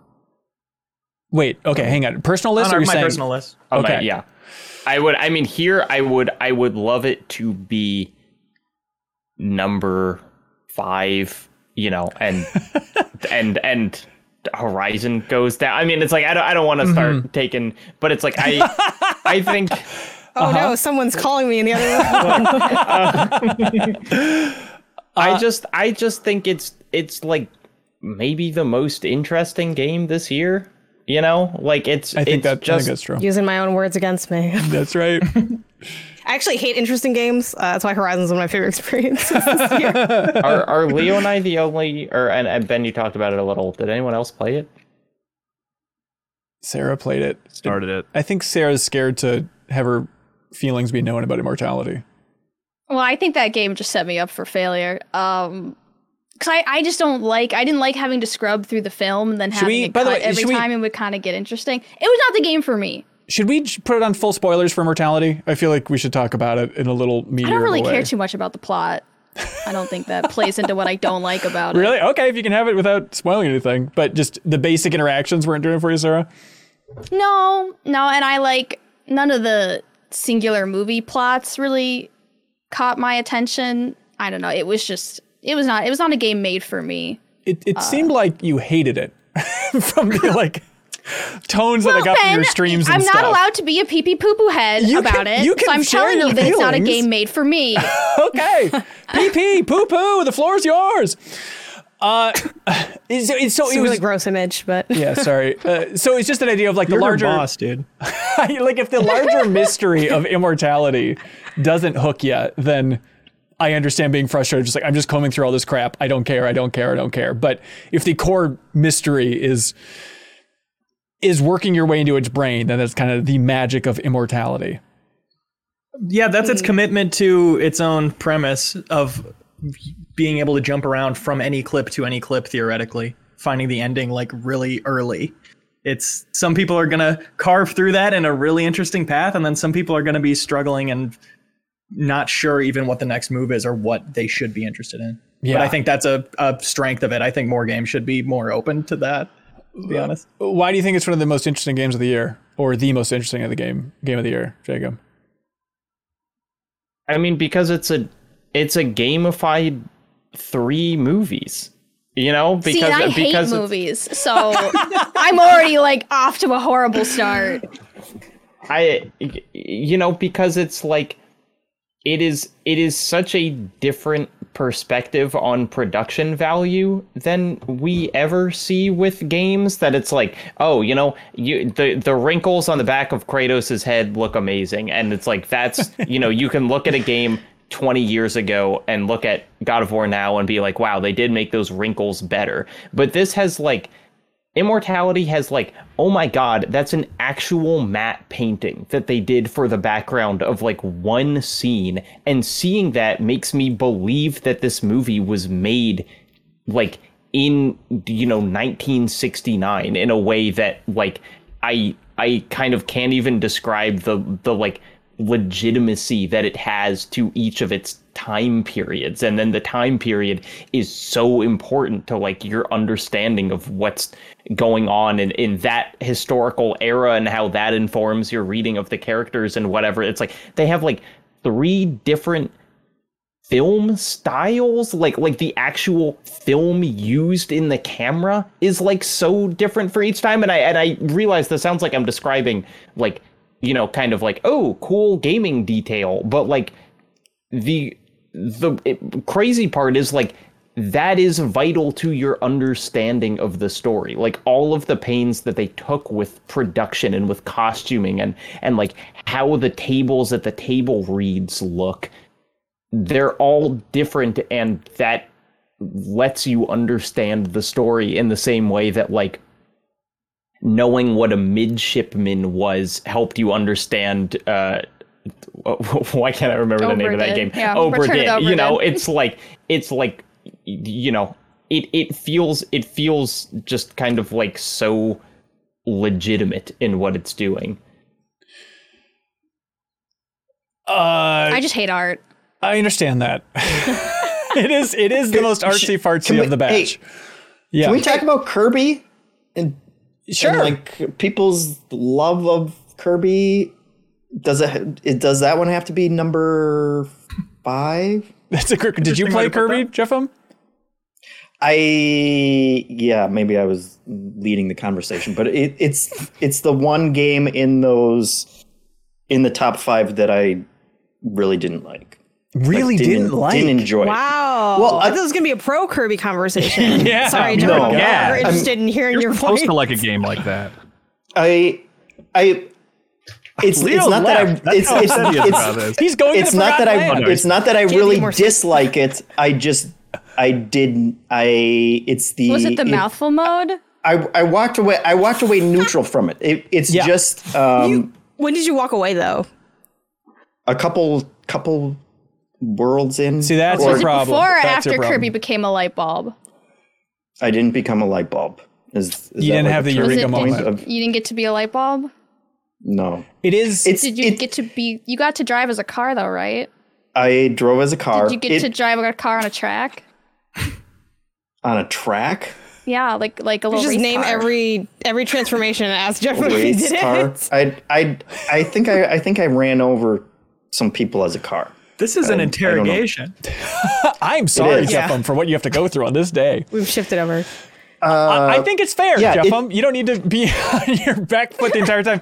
Kirby is a game that gets better and better as you go through it. Like those first couple Okay. of worlds, I would describe it, with all due respect to Kirby, some real mindless gaming. Like I don't think I had a single. wait, wait, wait. I we established that thinking is bad, right? Thinking So, is bad. That's right. Well, Kirby's genuinely, actually the best game. if you this hooked up my brain to some sort of brain scanner and those first couple worlds of Kirby, it'd just be, I'd be a, a corpse. However, I do think be a as- solid line. yes, as it goes on, it does get better and better. And you know, everybody's Okay. saying like, this is Kirby's uh, Mario Odyssey. I think is a big stretch. I don't think it comes anywhere near any 3D Mario game in terms of creativity. But is It is it a is really at least good Kirby game though. it is. It's very good. I think it's the best Kirby game that I've ever played. I mean- it's it's it's the first Kirby game that I played, so I'm I went into it not really like have I just misunderstood what people is Kirby closer to Sonic than sorry. Ooh, sorry. hey, Whoa. whoa, But, like, whoa, That's come Let's on, things we're gonna man. regret. We you took know it what I mean? all. Ben, Kirby, it- edit Kirby this out. Is- this down. We don't. Kirby the world is doesn't like- need to hear this. Kirby is simplified 2D Mario is what it is. It's like an even like turning It- down the simplicity even more. And like the the point that we're getting out of like it gets better and better. It's not like there's a twist, right? It's not like there's a line that you cross where you're like, "Oh my gosh, this is suddenly incredible." It just you know, they turn the the the the the temperature up over the course of the game and by and it just gets like every level gets more clever and more interesting and better and Okay. it like and it gets more challenging too. And like the That- bosses are really yeah. great and the end as we've talked about is stellar. Yeah. Like it's, it's Okay. and it's I've played almost every Kirby game of the last five or six, or I guess I can go even deeper back, maybe last ten years. And this one's like fa- like easily like the best Kirby, like by by a pretty wide margin. Yeah, building up the town. It's not a game changer, but like it's cool. It's cool to unlock those things and love that game. expand the town and all that stuff. There's a, there's a lot packed in here.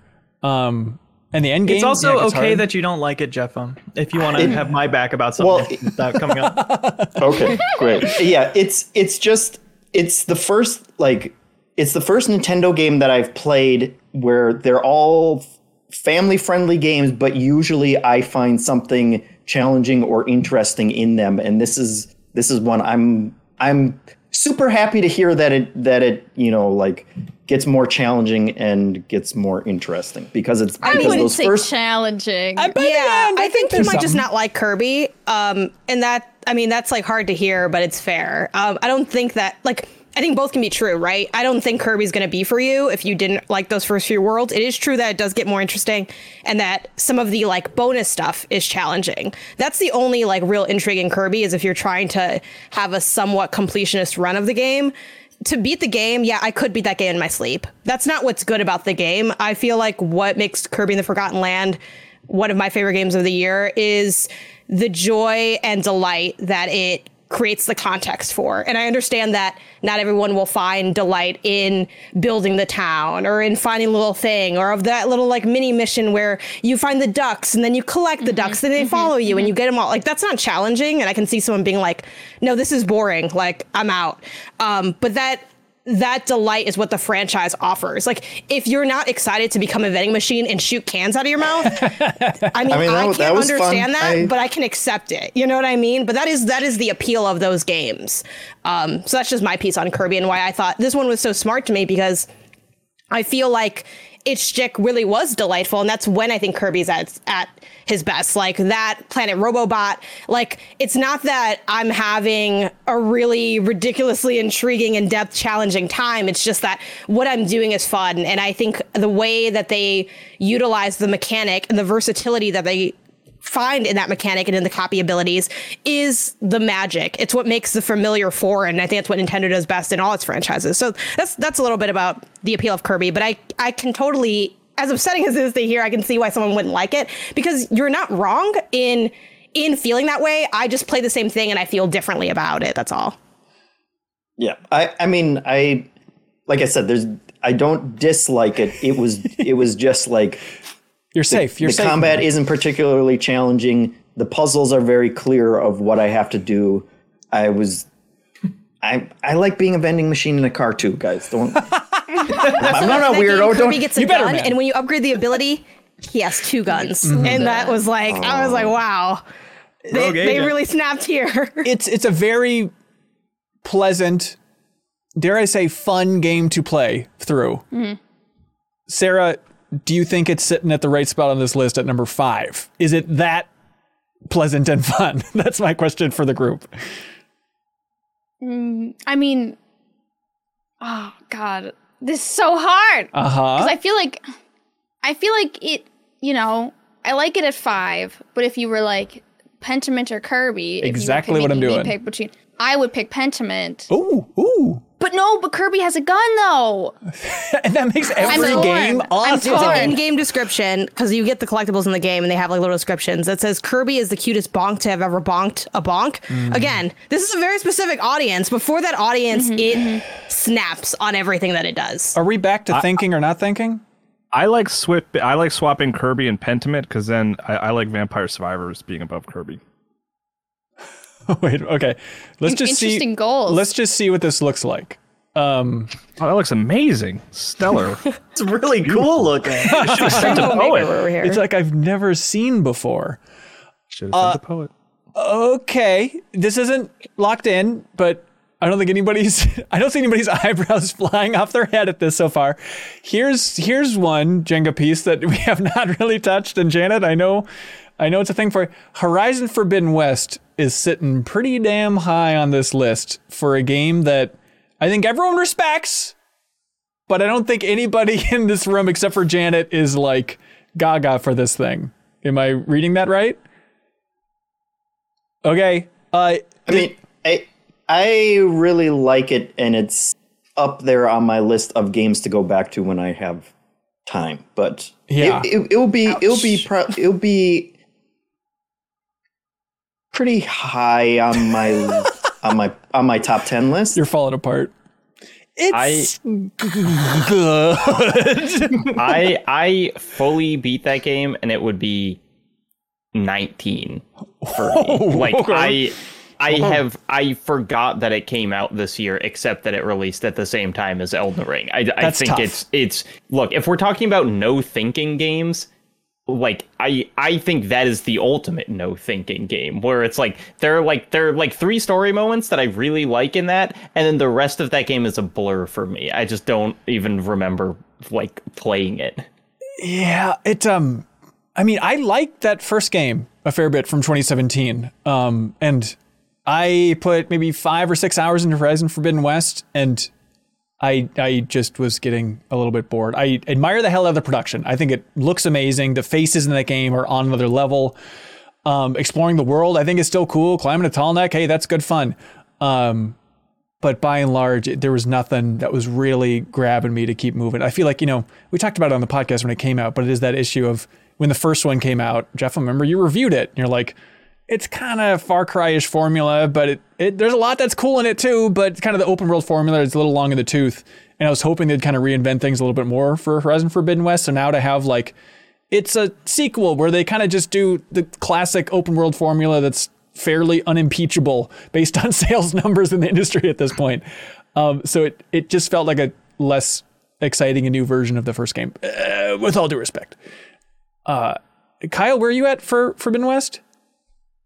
Let's hear what Janet loves about it. Okay, I was trying. I was trying to get all poo pooing out of the way, and then we can get to Janet. Janet, I wanna- I don't Yeah, need I don't Janet- need your consolation prize, Kyle. Though I appreciate you offering it to me.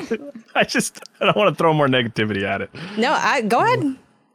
let her redeem it at the end. Let's just set the scene right. first. I mean, uh-huh. Do we It's need? not- do we need to? I, I'm curious where We everybody's just, at like, for this can- thing. I want to hear what Janet really liked about it. I Yeah. do as well. Because I don't really care mean- what you guys I mean, don't my- like I think about it's gonna as much. matter. I I'll don't still either. share, but I'd rather hear more about where people are thinking of putting it and Yeah. kind of maybe comment on that because you know I knew that this moment was going to come. That's why we all laughed, including myself. So just go ahead, it's fine. And I mean, it's not. It's not. I. I don't have like a lot of like specifics or anything. It just was like, I I by I did finish it. it I Wow. very much felt like it was a chore by the end. Like if the first game was this like proof of concept of like, wow, the Killzone developers, they made an open world game. Like, good job, guys. Like that's really surprising. You know, you made a dozen Killzone games and you moved into this new genre and you and you did it. And then the sequel was kind of like, uh, oh, you you did it again. Okay. Uh Right. c- cool. Like it wasn't like to say it's like bad is like oh would be a stretch. Totally. But like it just was like, and it's it, it was just kind of a a nothing for me. It was like in that like seven out of ten zone, eight out of ten zone. You know. I feel like it's it's almost so polished that there's just nothing to grab onto anymore. You know, it's like there's everything goes down so smooth that I just don't remember any of it. I, I do think we're gonna have the discussion with God of War as well. I do think there's a lot of these beats that you can shift Yeah, a over lot that of what well. you're saying about God of War. Horizon, I would also personally apply to God of War, but that's just me. All right, hey, I bet we're gonna talk about God of War Ragnarok on this very podcast. No, podcast. I um, mean, I'm fine as long as Elden Ring doesn't move. So just swap those real quick. Janet, No, no. uh, Horizon Forbidden West. Don't all I all I beg of you in this very moment is don't be sheepish. Don't be shy. Love what you love. What do you If love? there's one thing, if there's one thing that people say about me, it's that I'm sheepish. Um, no, I can. Um, it's it's clear this is moving down. I knew this day would come because, yeah, I do see what everyone means. It is definitely a, a sequel that is more of the same, and I do think its base still has Horizon's a franchise that consistently leaves people wanting. Um, I do think it gets more scrutinized than other franchises that hit around the same mark. I think something about it Yeah. inspires a demand for more in a way that other franchises don't fall victim to, which That's is unfortunate because it, I think it is a great, great game, great franchise. And I think Forbidden West is better than um, Zero Dawn. I think the stuff that I really like about it, besides it being like, oh, it's a really polished, like fun AAA adventure, I think it does a great job at doubling down on the sci fi nature of it. What's so fun about Forbidden West is it gets out so many of the where are we what world we're in the kind of this the set dressing of like putting everything up. All those pieces are there and now they can dig into more of the wacky sci-fi stuff more of the drama um, in this game. And i think they pair some really compelling interesting plot points with incredible battles. Like the fun of and, and you can kind of take it either way because it's not the most challenging game in the world. You know, it doesn't demand nearly as much as what Monster Hunter seems to in terms of planning and, and taking down enemies. But that's also what's kind of fun about it that it is approachable in that sense and like getting more abilities, getting better gear, and the fun of hu- hunting those new machines is so thrilling. Like it's a game where I enjoy everything it has to offer mechanically and the plot is intriguing and it's incredibly well polished and i think they did some great things with um, some of the side quests in this game the side quests are absolutely fantastic they bring back like these great recurring characters um, they have like these really fun puzzle moments with like the side collectibles. I think the vistas in this game are absolutely gorgeous. It's so fun like traveling across the country and seeing, you know, we mentioned this a bit for our like awards, like the recontextualization of things like, you know, Vegas and San Francisco, all mixed in with like a bonkers plot, which I don't know if people want me to talk more about it. I feel like we've talked about it on the show before, but um, that's what I love about Horizon. Like I love going through that world and taking down these incredible machines that also offer like more difficult variants of themselves in the apex element of it um and yeah again i understand why people are never really gaga over horizon like it does the assignment and no one really cares about it beyond that in a lot of ways but i feel like it does that hunting mechanic so well and so fun in such an approachable way that like that's what always makes it um, a special game to me. And like i said i think the plot was like super fun in this one and, Yeah. and pretty surprising. I don't think anyone could have predicted that plot. And you can also argue oh maybe that's like too, maybe it was too weird. But um, yeah it's definitely one of my favorite games. It's probably like my number two or number three for the year. Um, and yeah in back to like the interesting or not conversation it's not the most interesting game on this list but i think it's damn good and like it can be boring that it's damn good but it's a damn good video game and that's why i have it so high Love it. Here, here.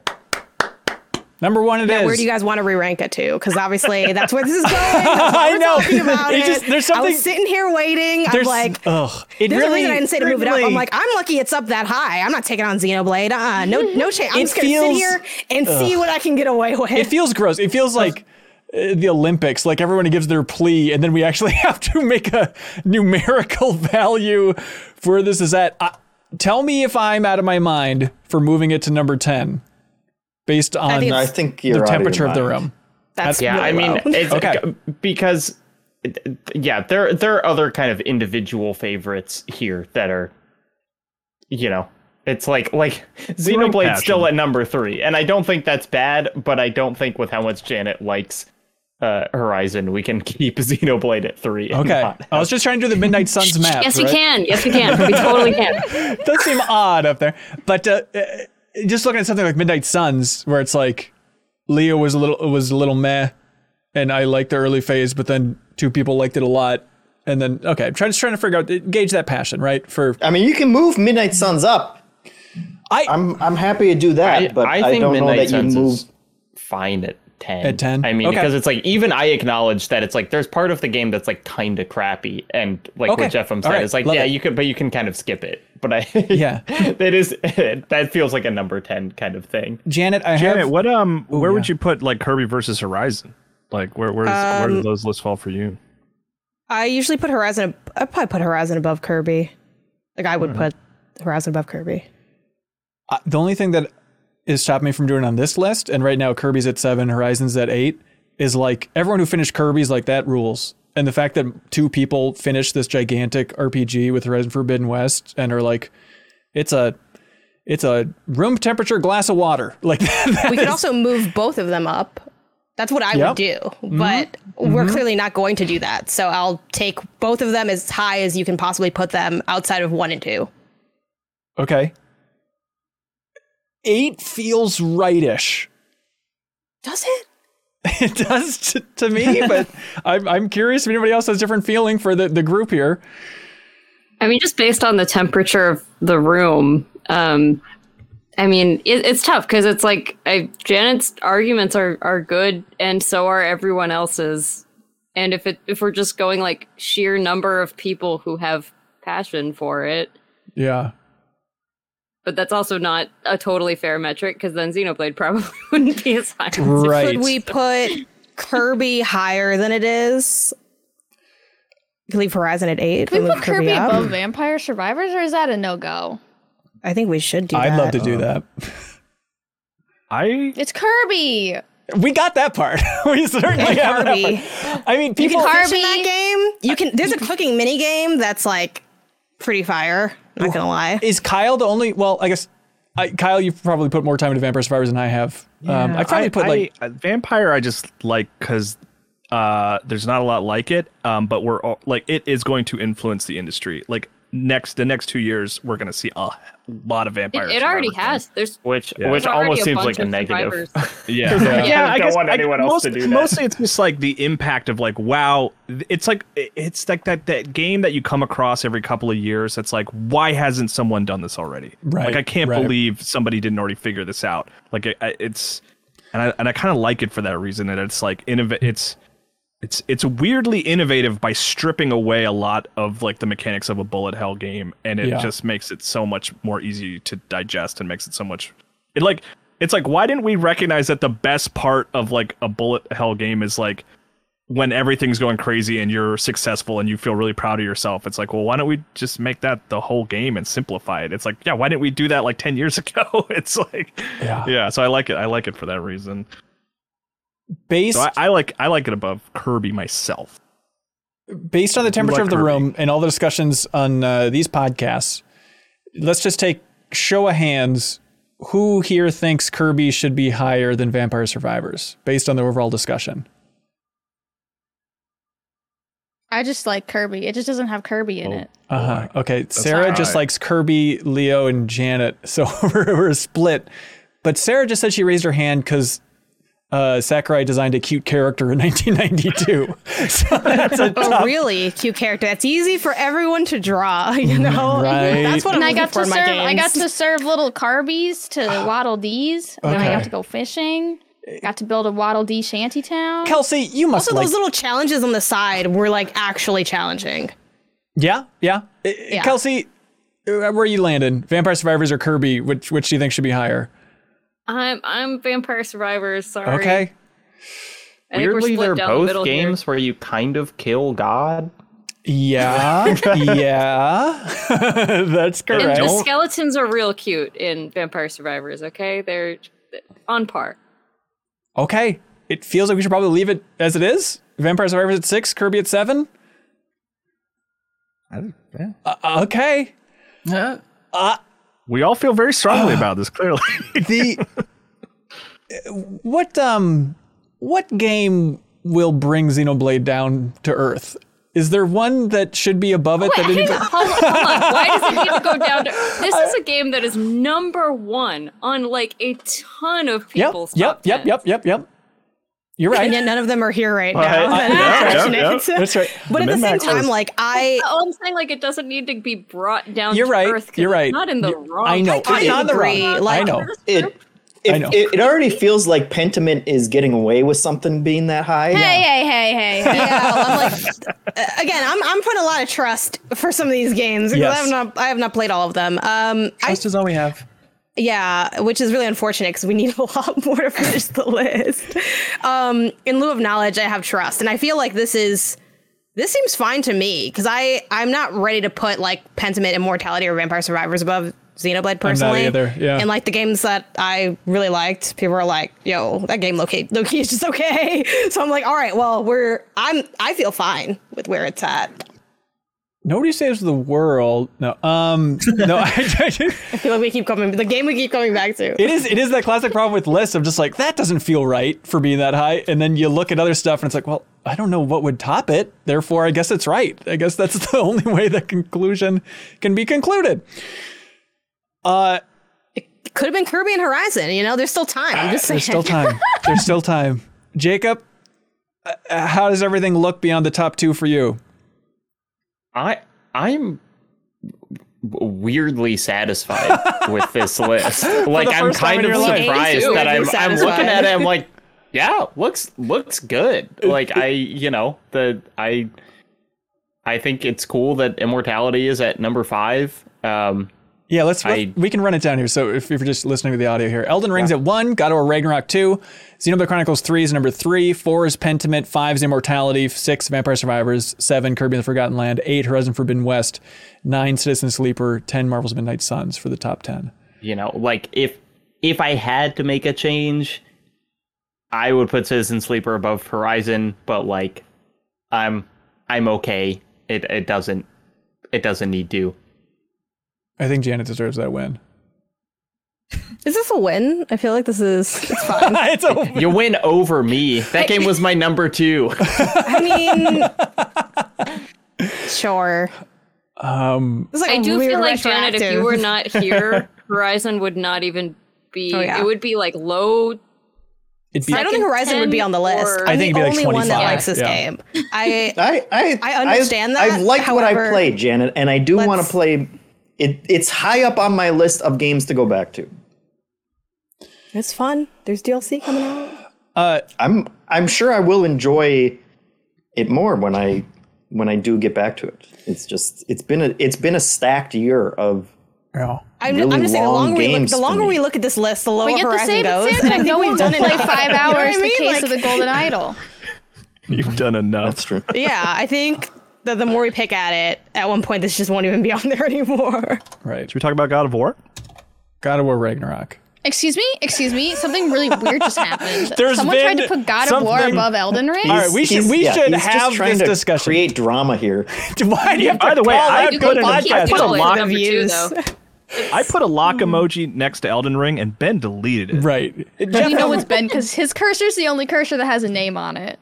yeah, Jeff. Um, next time you go to a movie, you should just stand in front of the screen and look at the audience, and every time just be like, "Yeah, Spielberg's just trying to create some drama here. It actually isn't real, everybody. These are just flickering images." Ben Hanson compares himself to Steven Spielberg. it feels like the Ben Hanson Passion wow. Olympics every goddamn year. How dare you? uh, God of War Ragnarok. We should unpack this. Um, Leo and Sarah, just to just to build from the bottom to the top, maybe. Are you two the most nay? I'm very curious, Leo in particular. I don't think we've really checked in on after you started playing it what you what you thought of God of War Ragnarok. I played about seven hours, and it's I really don't care for it. Really? Okay. Wow. There's also the thing of you started 2018. I think there's like a, a, through line here of anybody who didn't finish 2018 is not into God of War Ragnarok, which I guess is natural, right? So disqualified. No, no, no, no. I just think, uh, it, you know, I think it helps to be invested in that story, right? I think it's this is the proof case of like, can you jump into Ragnarok, get the recap, and still be invested? But don't you think if it was like well written, they would have been able to invest the uninvested a little bit sooner. I bet there are a lot of people out there that bought Ragnarok that didn't play 2018 and did get invested just because there's two on the podcast. Yeah, I think didn't. it's more that their gameplay is almost identical, and like just the the kind of like way that you make it, you go through the environments is the same, at least in the first seven hours. Yeah. I, and I feel like I should there should be something I can grab onto as like it seems like something interesting is going on here versus like I don't know if it's really just coasting off of caring about the characters from last time. Yeah, uh, the god stuff in the beginning, seeing Odin and Thor show up so early on, you weren't intrigued by those characters at all. I was just kind of like, yeah, sure. No, I I, I was really I heard War. such great. There's really gods all such, over the goddamn place. really great things about the story, and I was really looking for pieces to bring me in to care about the story, and I really was bouncing off of all of them. Yeah, uh, Sarah, similar similar boat. Yeah, I feel the same way as Leo about, you know, the early game and then the gameplay just felt very repetitive. Like I could kind of after like eight hours, I could see the writing on the wall, and I just kind of decided that I didn't really want to do that anymore. Yeah. Um, especially the puzzle solving. I felt it was kind of more like a chore. Like I felt like it was less of me doing it and them telling me what to do. Um, but like I said, I only played eight hours, so I don't know if that got better or worse as the game went on. Yeah. Um, hey, I think God of War Ragnarok is an amazing game. Uh, Janet, if I do recall on the podcast, you said it's one of the greatest games you've ever played in your life. Yep. Still feeling that way? Yep. It's it's wild to me. To, I mean, Hang on, I'm gonna go jump out a window real quick.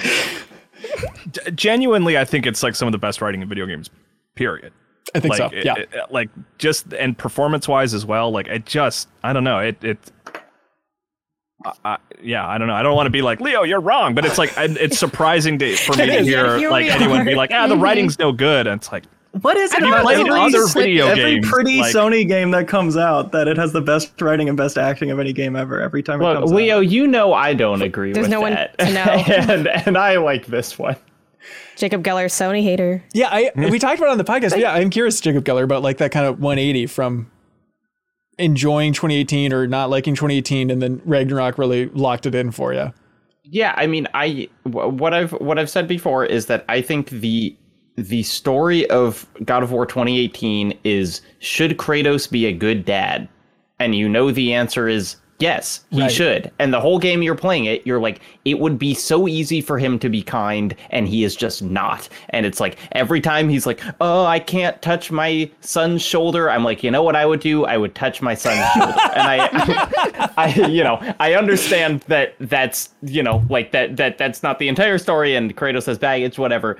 But what what I like about can can we put can, can we talk about some spoilers? Sure. Or yeah. or are we not? No, okay. let's do it. Spoilers for God of War Ragnarok. Everybody, check out the time codes if you want to uh, jump ahead to when spoilers are completely done. But yeah, absolutely, go for it, man.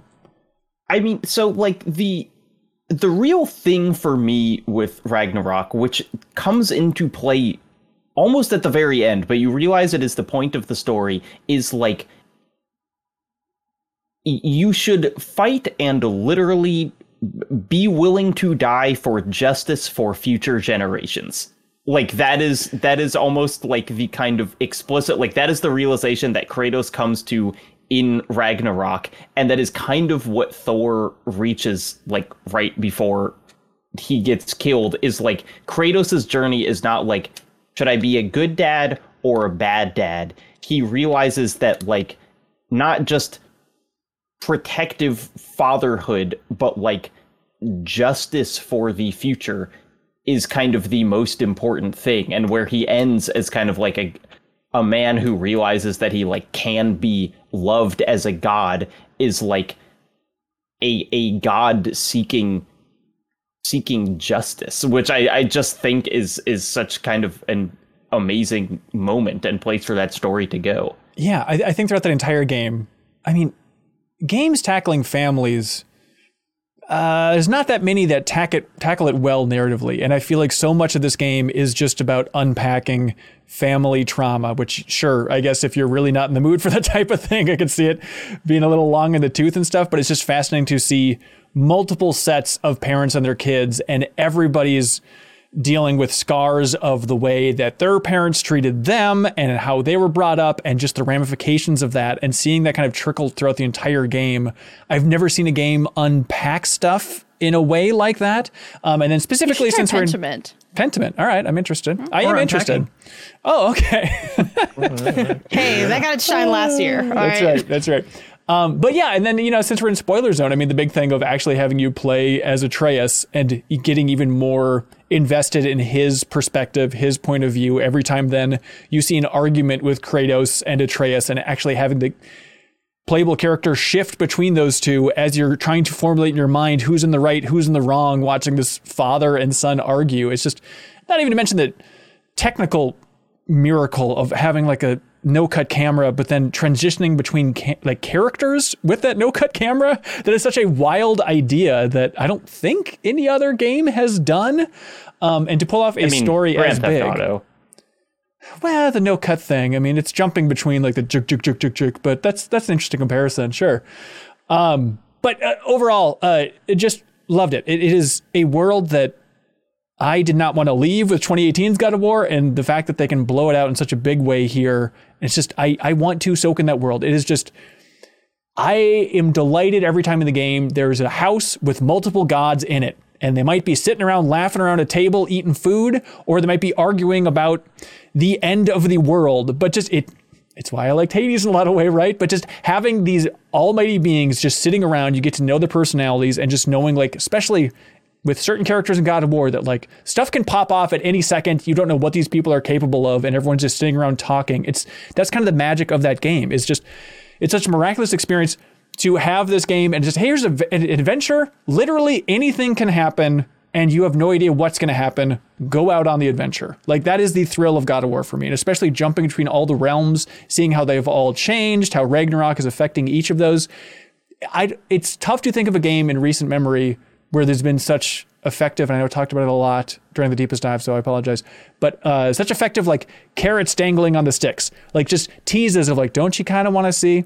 Don't you kind of want to rescue Tyr? Don't you kind of want to say uh, what the Norns have to say about the fate of Kratos? Like everything pulling you along in that game is like, God, that is so good. Yes, I am dying to find this out, but that's a sign of me being invested first and foremost, which a lot of the heavy work was done in 2018. I, I totally agree with that. I mean, I I only played a couple hours of 2018, and it, um, I've been playing the new one the past couple days, and it's like I haven't made a ton of progress in the main story just because I think they do a good job selling the side content as well in in that kind of way of like, you know, the is it Mir? Mimir. Uh, what? Amir. Mimir, yeah, talking about like, hey, you got to go through this door because I really screwed stuff up the last time I was here. I Oh, was like, you, you do okay. that that that whale side quest. I haven't yet. Jeff, I missed that. Oh, Oh, you, wow. you need to do the whales. get, get ready. By the way, what a year for whales.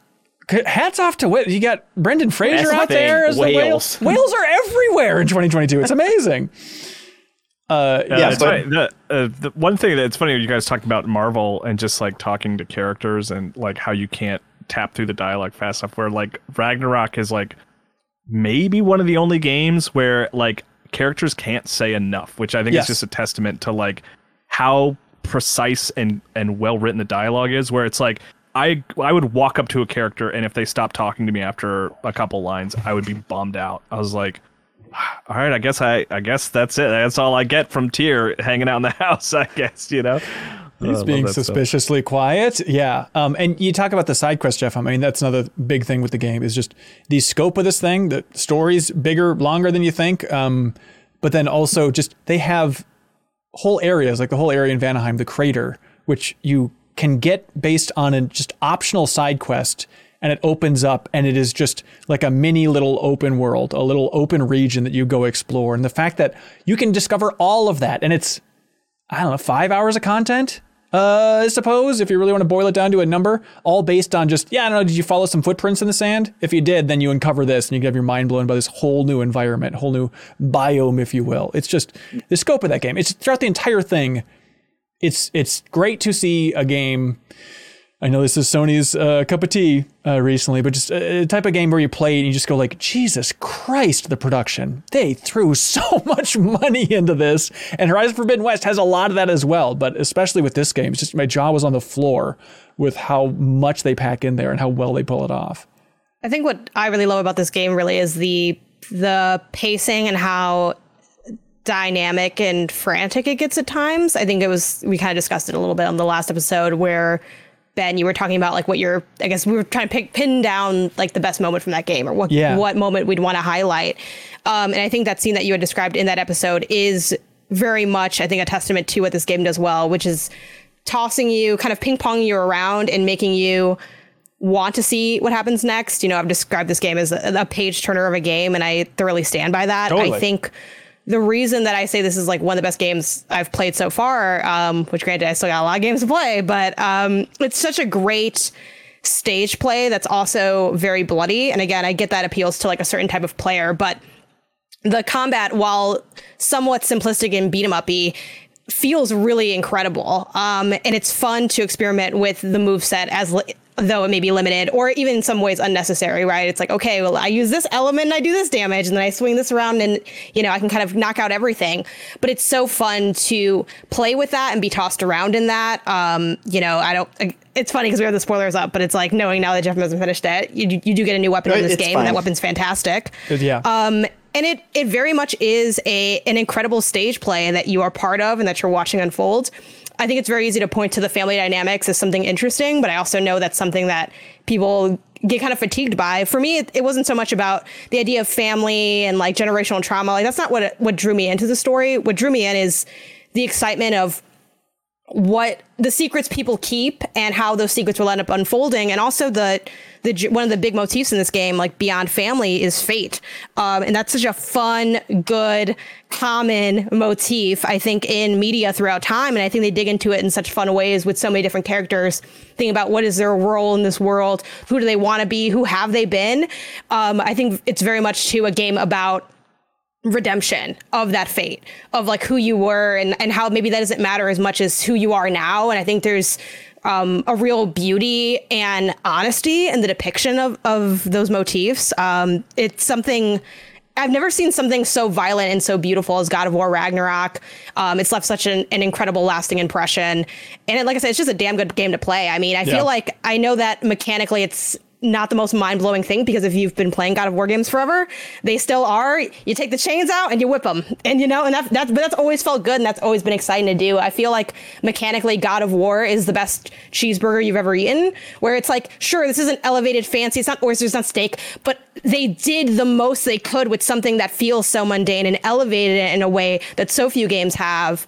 Um, this is easily my game of the year, one of top, it's like top of a lot of things for me. Yeah. So it's not really a question of what my game of the year is. It's a question of what's our game of the year. Because obviously people like Elden Ring, and I guess that's cool. But yeah. No, I, God of War, I I mess with it really heavy. Yeah, it um I I really really love God of War. It it didn't quite stick the landing for me. The more I think about kind of the final section of the game, the more it's like, eh, it's all right. They had to do something. Like I was so intrigued by that basic premise and full spoilers here everybody. But the basic premise of even from the last game, uh, seeing the panel at the end that shows Kratos dying. And then throughout this entire game, I feel like it's everyone just double checking every source they have of like, is Kratos going to die? And everyone's like, oh, uh, Kratos is quite dead. Uh, yes, we've seen the prophecy. He's going to die. He's going to die. He's going to die.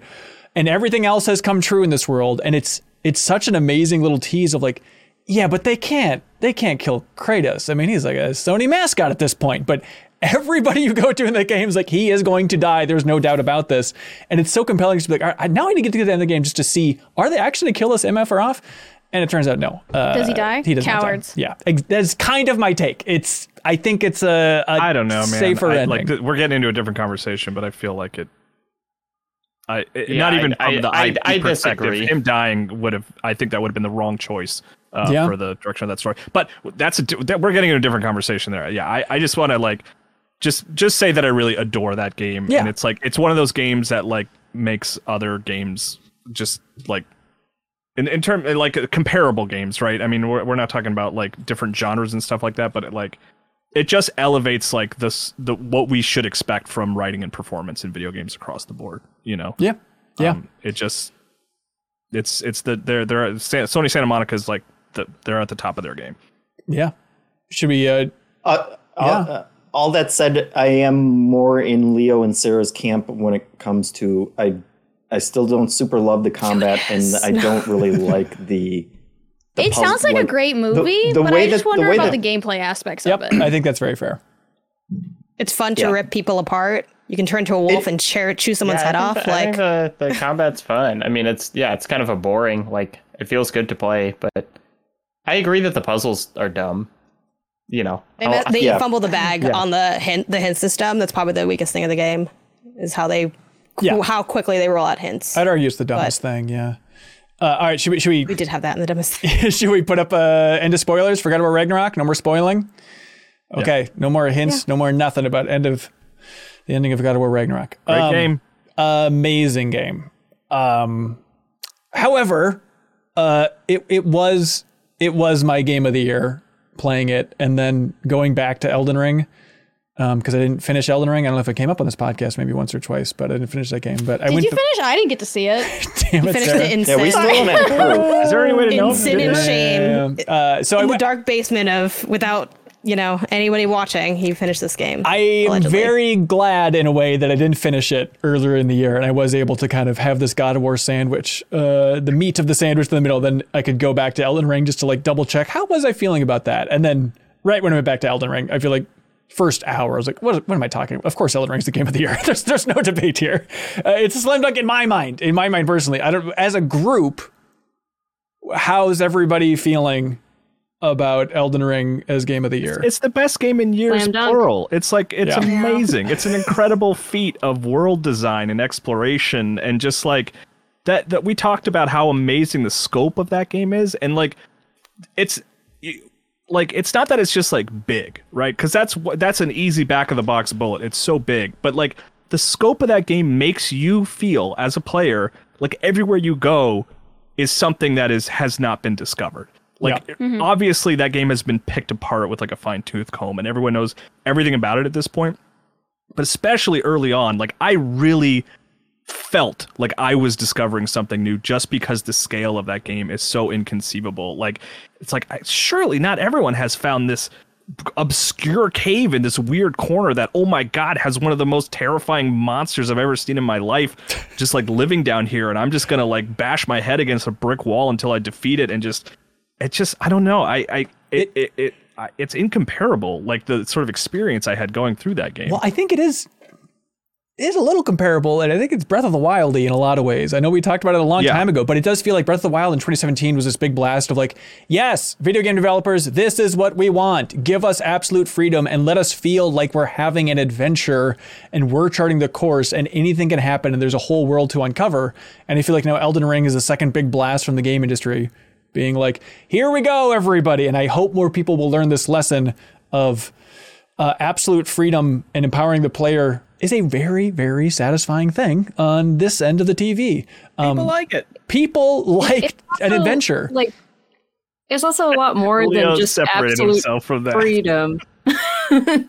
like it's it's more than just like freedom because there's all kinds of open world games where like yes you can go everywhere but it does like everywhere you go there is like a thing you can do and an, and an adventure you can have even if you like find out you're in a place that like you probably should not be in yet. Like you can probably you know make it to a, a new weapon or something like that that's lying on the ground or like just you know something. Like there is some kind of thing for you to discover even if you're in quote unquote like the wrong place Yeah, it's like exploration is it, it, it- again Breath of the Wild where it's like it's internally motivated where it's like I'm not going over there because I think that there will be a, a skill point that I'll get that will help me. It's like the act of exploring is so rewarding in just the things that they show me and and and kind of like what I experience that I want to explore for that. You know, not not because I'll get experience, not because I'll get a new weapon, even though there will be a new weapon and there'll be experience. It's just like I just want to see the thing that is there. And every time you're like, wow, I can't believe the thing that's there. just getting gobsmacked over and over again. Yeah, I'm totally with you. I'm like, I'm not really a big fantasy guy in general. And so I feel like even that, just falling this in love with a fantasy world is something I did not expect.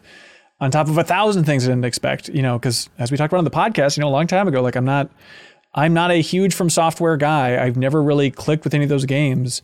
Um, and it has been over a decade now of people talking about from software games and being like, yeah, but they're hard, but they're hard, they're scary. And so I was expecting this to be so much worse. And I think the open world nature of being able to just kind of peel out and go anywhere you want instead of beating your head against a boss is a huge component of it. But this game was so much more inviting than I was bracing for impact on. Uh, also, it was so much funnier than I thought it was going to be. yes oh my god no one told me these games were funny and i was like I was like, if if you had told me that like wolves rain down from the sky and like there's just all these ridiculous things that happen, like I probably would have played a Souls game or like seen one a little bit further through much earlier. But yeah, I was I was really struck by like how many times I was just amused by this game. Yeah. Like uh, Kyle Bosman, friend of the show, uh, on a recent delayed input, he described the game's sense of design as like your prankster roommate. Like that's what it feels like. Oh, you got me again, you little bastard. Like every time something just completely unexpected happens in this game. And I think it's such a magical feeling. First of all, streaming it on our Twitch channel has been great. And we don't need to add any more about the end of that experience. But it's been great just to like have the From Software community and the fans like trying to get me in, be like, go on in, the water is warm. And it's like, well, I'm scared I'm gonna do something wrong. And just that overall lesson like, you can't mess up. You're fine. Like really, you'll be totally fine. You can change your build. You can't do anything wrong. Stop being scared of these games, everybody. Um, but then outside of that, and something that's available to everybody is just having all of those messages in the game, which I understand from software fans, you're probably numb to this, but like it feels just like being in a collective book club or just some group project. We're reading all of those messages from everybody as some are being cheeky, hey, try finger butthole, we got it, we got it, we got it. Um, but then on top of that, it does like it is such a satisfying feeling when someone's like, hey, heads up on your left. It's like, thanks. Like we're we're working through this brutal world together and it makes it so unique overall. And just defeating a boss that you're having a tough time on and then just finding a little message that just says well done. It's like, hey, thanks, buddy, around the world. This is this is truly a strand game, and I'm signing up for it. I've played and didn't like a full half of the games on our top 10 right now. Yeah. And Elden Ring is the one most where it's like, I still like it. Even if I didn't have fun playing it, it's like, it's cool. I get it. You know, it's the one I most get. Yeah. What what I don't know. I know it's not great for a game of the year discussion to be like, why didn't you like it? But do you have any sense of like why it didn't click for you? It's just something something wasn't quite there. I've I've never liked that combat and I've never liked boss battles, and that's what a lot of that game is. And I wasn't really engaged with it. But I really loved hearing the stories from my friends about exploring. And of course, that is the way I want games to move. I think that's a great uh, place for that series to head if we're calling it a Souls game. Yeah. Not that it's an amazing moment or anything, but you know, just going back to it and then just having this experience of like, okay, there's kind of a collapsed building, believe it or not. It's kind of forming this bridge across this chasm. And you kind of have to do light platforming to like get across. I think it's in the snowy area. And there's just some SOB like shooting arrows at you as you're trying to jump and get across it. And it's just a situation of like, this should be so frustrating. But I had so many emotions, just that little experience of struggling to get across that little bridge, finally getting over there, finally killing that person. I was like, this, this little microcosm is just an emotional roller coaster ride. And then the game is just 5,000 instances of that. It's like I felt more trying to cross that bridge and having that guy shoot arrows at me than I do playing most other video games. Uh, and the- low key underrated element of Elden Ring is how fun platforming is. Which like you would that it, that it's like it's like there's so many instances of like can I can I jump to this roof? And it's like not only can you jump to the roof, you are supposed to jump to the roof and there are like 14 places that you can go from the roof and it's like it's so important to the feeling of the world that you are like not going through doors, you know, that it's like, no, I have to like climb this vine to this like rampart to and like walk down a flying buttress because like everything's crumbled and so I'm just kind of like edging around the the you know edges of all of these places. But if you fall, you will fall into a pit with a very scary monster down there who will kill you. Mm-hmm. And you'll be very scared. That's right. It will happen. I also I think they you know did just such an incredible job of like making that world feel like it had has existed for like millennia, and you're just kind of dropped in there because like Right. th- we would almost joke about it. I, I certainly I did of like I have no clue what's going on, but I th- I feel like that lent so much to the game of just like walking into a room and seeing this like cutscene where like a m- monster pulls like a sword out of its chest and like you know drinks some eh, someone's blood and it's just like where am i like what what is this fascinating horrifying place that like and it just all bleeds into that like you just want to see what's around every corner even if you don't fully understand it because it just makes it so compelling and interesting yeah, that that's one of those things that I'm still swirling around in my mouth. Still trying to get the flavor of, of that debate. I don't know, Janet. I'm not good with words, but the point, the debate of like, is having a cryptic story essential for this type of game? Is there a version of Elden Ring that's even better with a story that's a little bit easier to latch onto? I, I think the called beauty is in the choice of Yeah, it, you know? yeah.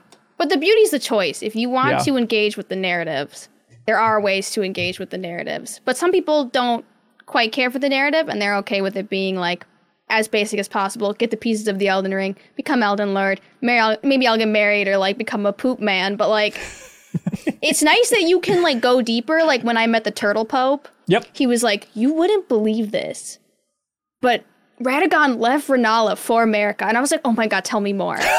and they were like, "And Renala fell apart," and I was like, "No, he didn't leave her." And they're like, "Yeah, all she is cry now," and I'm like, "Insane." I can, and then when you find out that Radahn learned gravity magic so he could ride his tiny horse, I was like, incredible, incredible. All right. Uh, but it's all optional. I, I think part of that too is like is some of the, some of the systems. Could there be a pass through this game to make some things a little more approachable? I mean, I was literally 45 hours in, and then a pop up finally appeared telling me how to equip a bow. I was like, "What? That's an option for me?" And I'm an idiot. I am very aware I'm an idiot.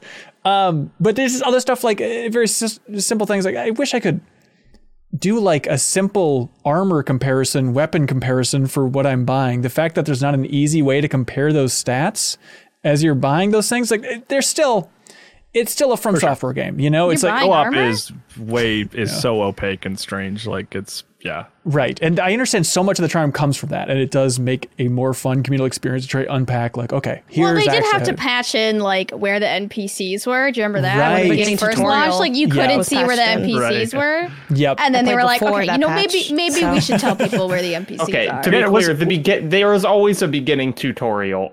You just it didn't tell you as explicitly to jump down. right, I missed it. right. That's right. still. I Didn't mean, literally that's. say like They jump added down to. information. I don't know. I'm just throwing it out there. I know, Jacob. That's not really like a, an argument for like. No, no, it was good.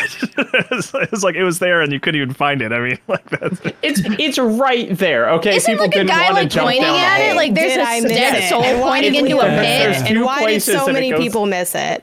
Eh, they should have. beginning You're not paying attention. A I lifetime of games tell have told me not to jump down and high. know, that's- it in a way that I could not pay attention to it. I don't know.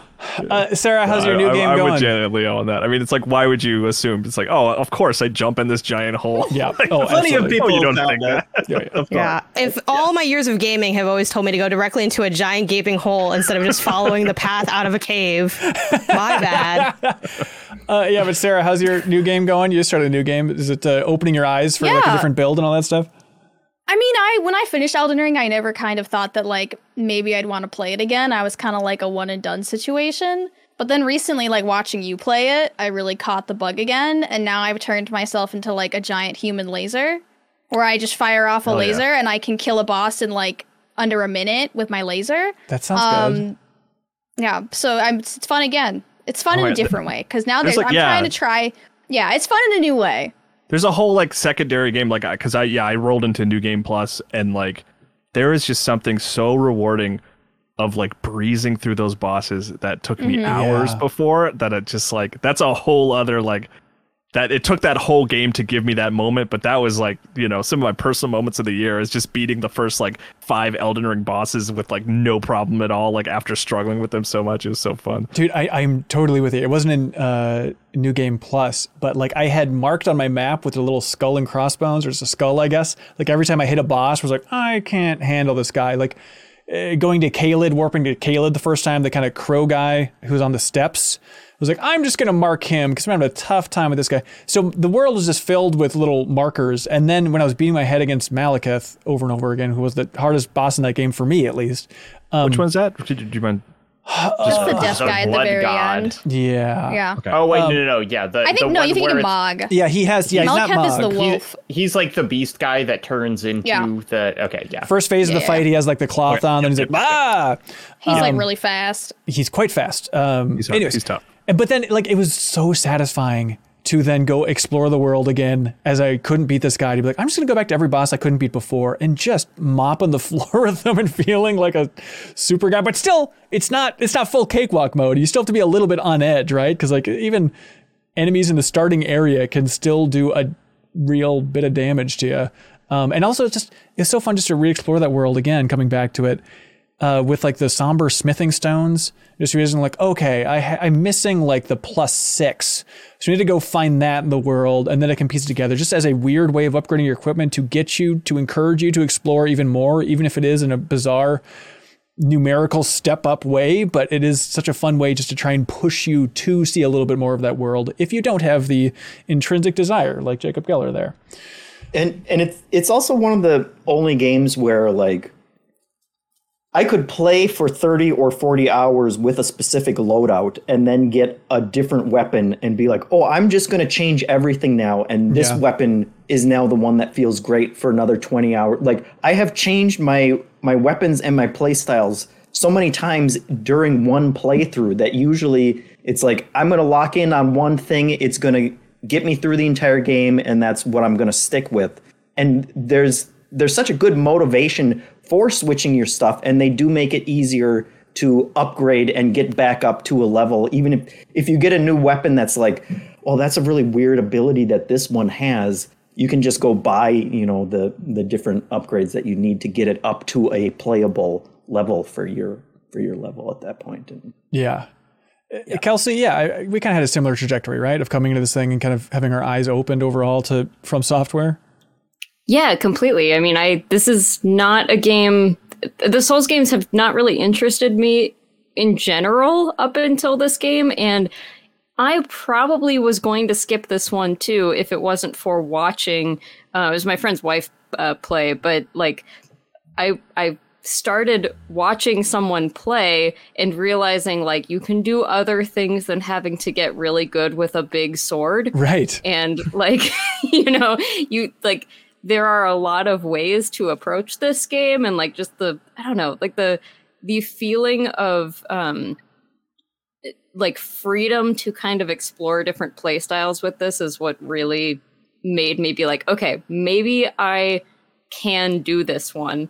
And then once i sunk like five hours into it i was like wow i think i really like this. Like i think i really want to keep going with this and like not just you know play the game that everybody is playing so that i can say i gave it a fair shake like i mean i i have not beat it it's a hard game but um, you can do it. It's you know, it's I- right there. It's it's not that I bad. still yeah i mean i still might go back Ben claims over the he did it.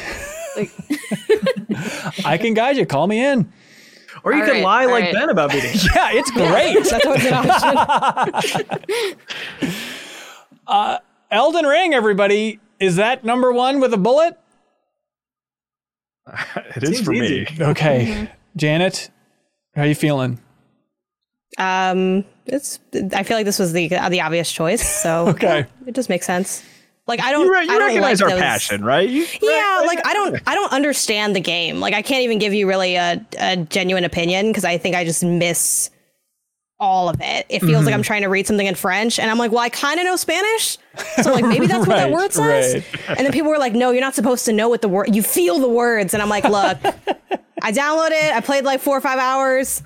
I deleted it. I reinstalled it because I'm a clown. Played it again. Fell off a cliff. Deleted it. Haven't looked back. Like I well, you're just don't playing think as a I can. clan. I mean, that's your class choice I right just- there. Yeah. I just can't wrap my head around it. But Have you? You know? I, and I, I, I. It is totally fine to not like it. Have you ever like w- watched? Have you watched like other people play it? only a little bit.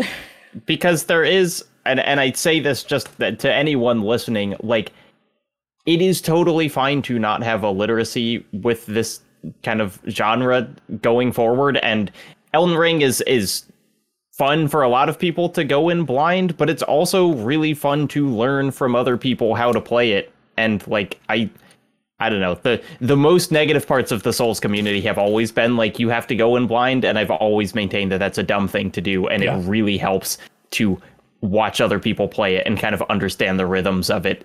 Even even just a little will get you so far rather than having to learn it all on your own. Yeah, I mean, just anecdotally, like I watched like three hours of gameplay that were semi consecutive, like you know, just kind of not quite beginning beginning of the game, but like still pretty early, and just kind of seeing what was happening in those first, I don't know, within the first ten hours uh, of that, and and being able because I'm also not literate in this genre at all. I mean, I, I'm more so now that I've played Elden Ring, but like I had tried Dark Souls 2 and 3 and like fell off immediately because I was like, I just do not understand this. Yeah. This is a game for people who uh like enjoy punishment and it's just it's not me. Um and I absolutely would have felt the same way about Elden Ring if I had not like been able to see someone who was semi literate in it gaining more literacy in front of my eyes, if that makes sense. Hey, I think these are the two tens, everybody. I think I think we've hit it. This is the perfect distillation of all of our passions. From the bottom up, everybody. Bottom of the two tens. Rumbleverse. category. That's right. Rumbleverse, Signalis, The Last Clockwinder, Atari 50, The Anniversary Celebration, Mario plus Rabbids, Sparks of Hope, Nobody Saves the World, Cult of the Lamb, The Case of the Golden Idol, Hardspace, Shipbreaker, Tinykin, Marvel's Midnight Suns, Citizen Sleeper, Horizon Forbidden West, Kirby and the Forgotten Land, Vampire Survivors, Immortality, Pentiment, Xenoblade Chronicles 3, congratulations, God of War Ragnarok, and Elden Ring. The two tens, everybody. we really did. Did we can't with these move Xe- quips, Did we Ben. move You Xenoblade or can't. did Xenoblade move on its own? Xenoblade moved on its own. I think we moved stuff What- down. We said that it saw three, and we were like, "Well, that's it. That's it. I Xenoblade love Chronicles three, number three. I Kelsey, I am very happy that Xenoblade is number three. It it is a deserving Yeah. spot. Thank you. That was off the strength of deserves it. Argument, not out of any obligation. That's right. I sincerely. uh, awesome awesome to see uh, i really do feel good about this list um, hopefully you all enjoyed watching or listening to these episodes of the minnmax show we appreciate you all being here thanks for um, my favorite um, comment to see and i'm not asking anybody to leave this comment but my favorite comment to see are the people who are like oh minnmax's like game of the year stuff is some of the best, if not the best in the industry. That is very heartwarming. That like as a as a bundle idea, these final episodes of the year, the fact that people look forward to them uh, melts my heart and I assume every other heart on this podcast. So thank you. If you've looked forward to this, hopefully you've enjoyed it. Hopefully um, during this holiday break, you've had some good time to sit back and listen to us talk way too much about good games this year. But yeah, hopefully you learned something. And I appreciate all you being good sports. I think this was fun this year. Yeah. Everyone, everyone's feeling good. Is everyone too tired? That's a lot. We talked Now, a lot what about if we video moved Ending on Elden Ring's to number for me. seventeen? I was gonna say, where do you think Wordle would have landed if I had okayed it? Where do you think you would have ended up? Would have been low. If like you- number I two. might not have put it on there. Again, I was just I just ask questions. Right. And sometimes right. I answer them as well, but Yeah. it's more fun to ask. I still Alright. think it would have been low. Like it would have been on there, but it would have been low. None of us were like, "This is game of the year." Yeah. it, it was one of those like important to the gaming sort of culture lo- wide, you know, and it's like how much is that a factor? I don't know, you know, that kind of thing. Yeah. Uh, that's it for MinnMax's content this year. Uh, we'll be back with a new podcast next week. We aren't stopping, everybody. We're going to keep this thing a rolling. Uh, so, any help telling a friend is, of course, greatly appreciated. And uh, thank you for watching, listening, um, and uh, supporting MinMax over there on Patreon. If you're feeling generous, we'd appreciate that direct support there. Um, you've given us our biggest year yet. Uh, so, we thank thee, and hopefully, you've enjoyed the content. Uh, this year. You know, we have uh, over on our YouTube channel, if you're just listening to the podcast version of this and you've never checked out MinnMax's YouTube channel, there's a whole world of stuff that we do outside of this podcast. Uh, so if you just go check out MinMax with two ends uh, on YouTube, you there can find a best of video that's running through highlights of this year. So if there's a lot of video stuff that you missed and you want to learn what else we do other than this podcast, check out that video. Hopefully you enjoyed it and hopefully hopefully you agree that this was MinnMax's best year. It's in my mind MinnMax's best year by a mile. Uh, so thank you to all of you for making this happen, and yeah, everybody on this podcast for making this happen. I mean, Janet flying out to Minneapolis to go on a jet ski, even though she had never driven a jet ski and does not know how to swim. That is that is champion uh, stuff there. So thank you, Risking Jen. my downright life dangerous. for this content. That's right. That's right.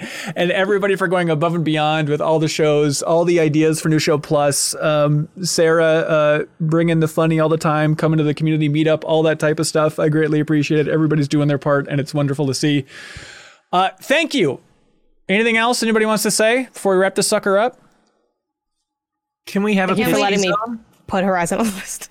Uh, yep. I'm sorry. What was what was that, Leo? What Leo said.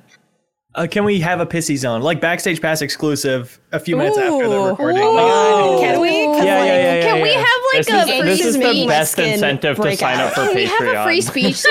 Yeah, let's let her rip But without and the toxicity that genuinely. normally comes with that kind of comment, you know, just Oh, like this was the best idea. Okay, I love this. I- I okay, really so if you're at that. the if you're at the backstage pass tier, we're gonna let her rip after this recording ends and really share how we And feel no about this. list. commenting what we said other No, it's places. top so other secret. people It's can top secret. No, you paid for this. You keep it to yourself. That's right. And if you want to listen to it, you can jump up to that ten dollar tier uh, just for one month, and you so get access to it.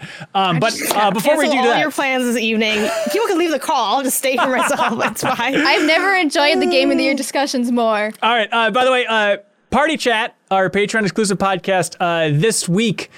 Uh, well, it's the last episode of the year, I suppose, so you can find it in that feed. But uh, if you want to hear Jacob Geller and I uh, go on and on about how much we loved Avatar: The Way of Water, and then also talk about changes to MinnMax's content coming up in 2023, um, it is the latest episode of Party Chat is a special two-hour call-in episode. So hope you all enjoy that. You unlock that podcast in your favorite podcast app each and every week by supporting MinMax on Patreon at the $5 tier.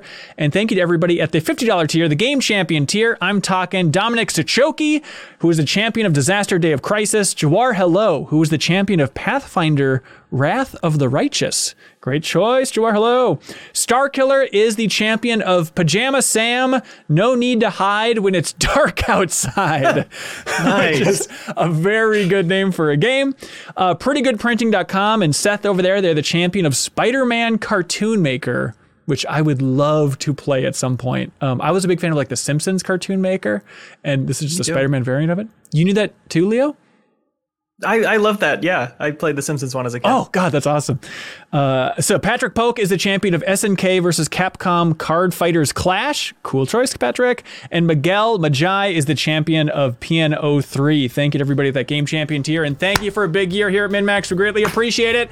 And that's it. As we like to say, be good, have fun, let's go.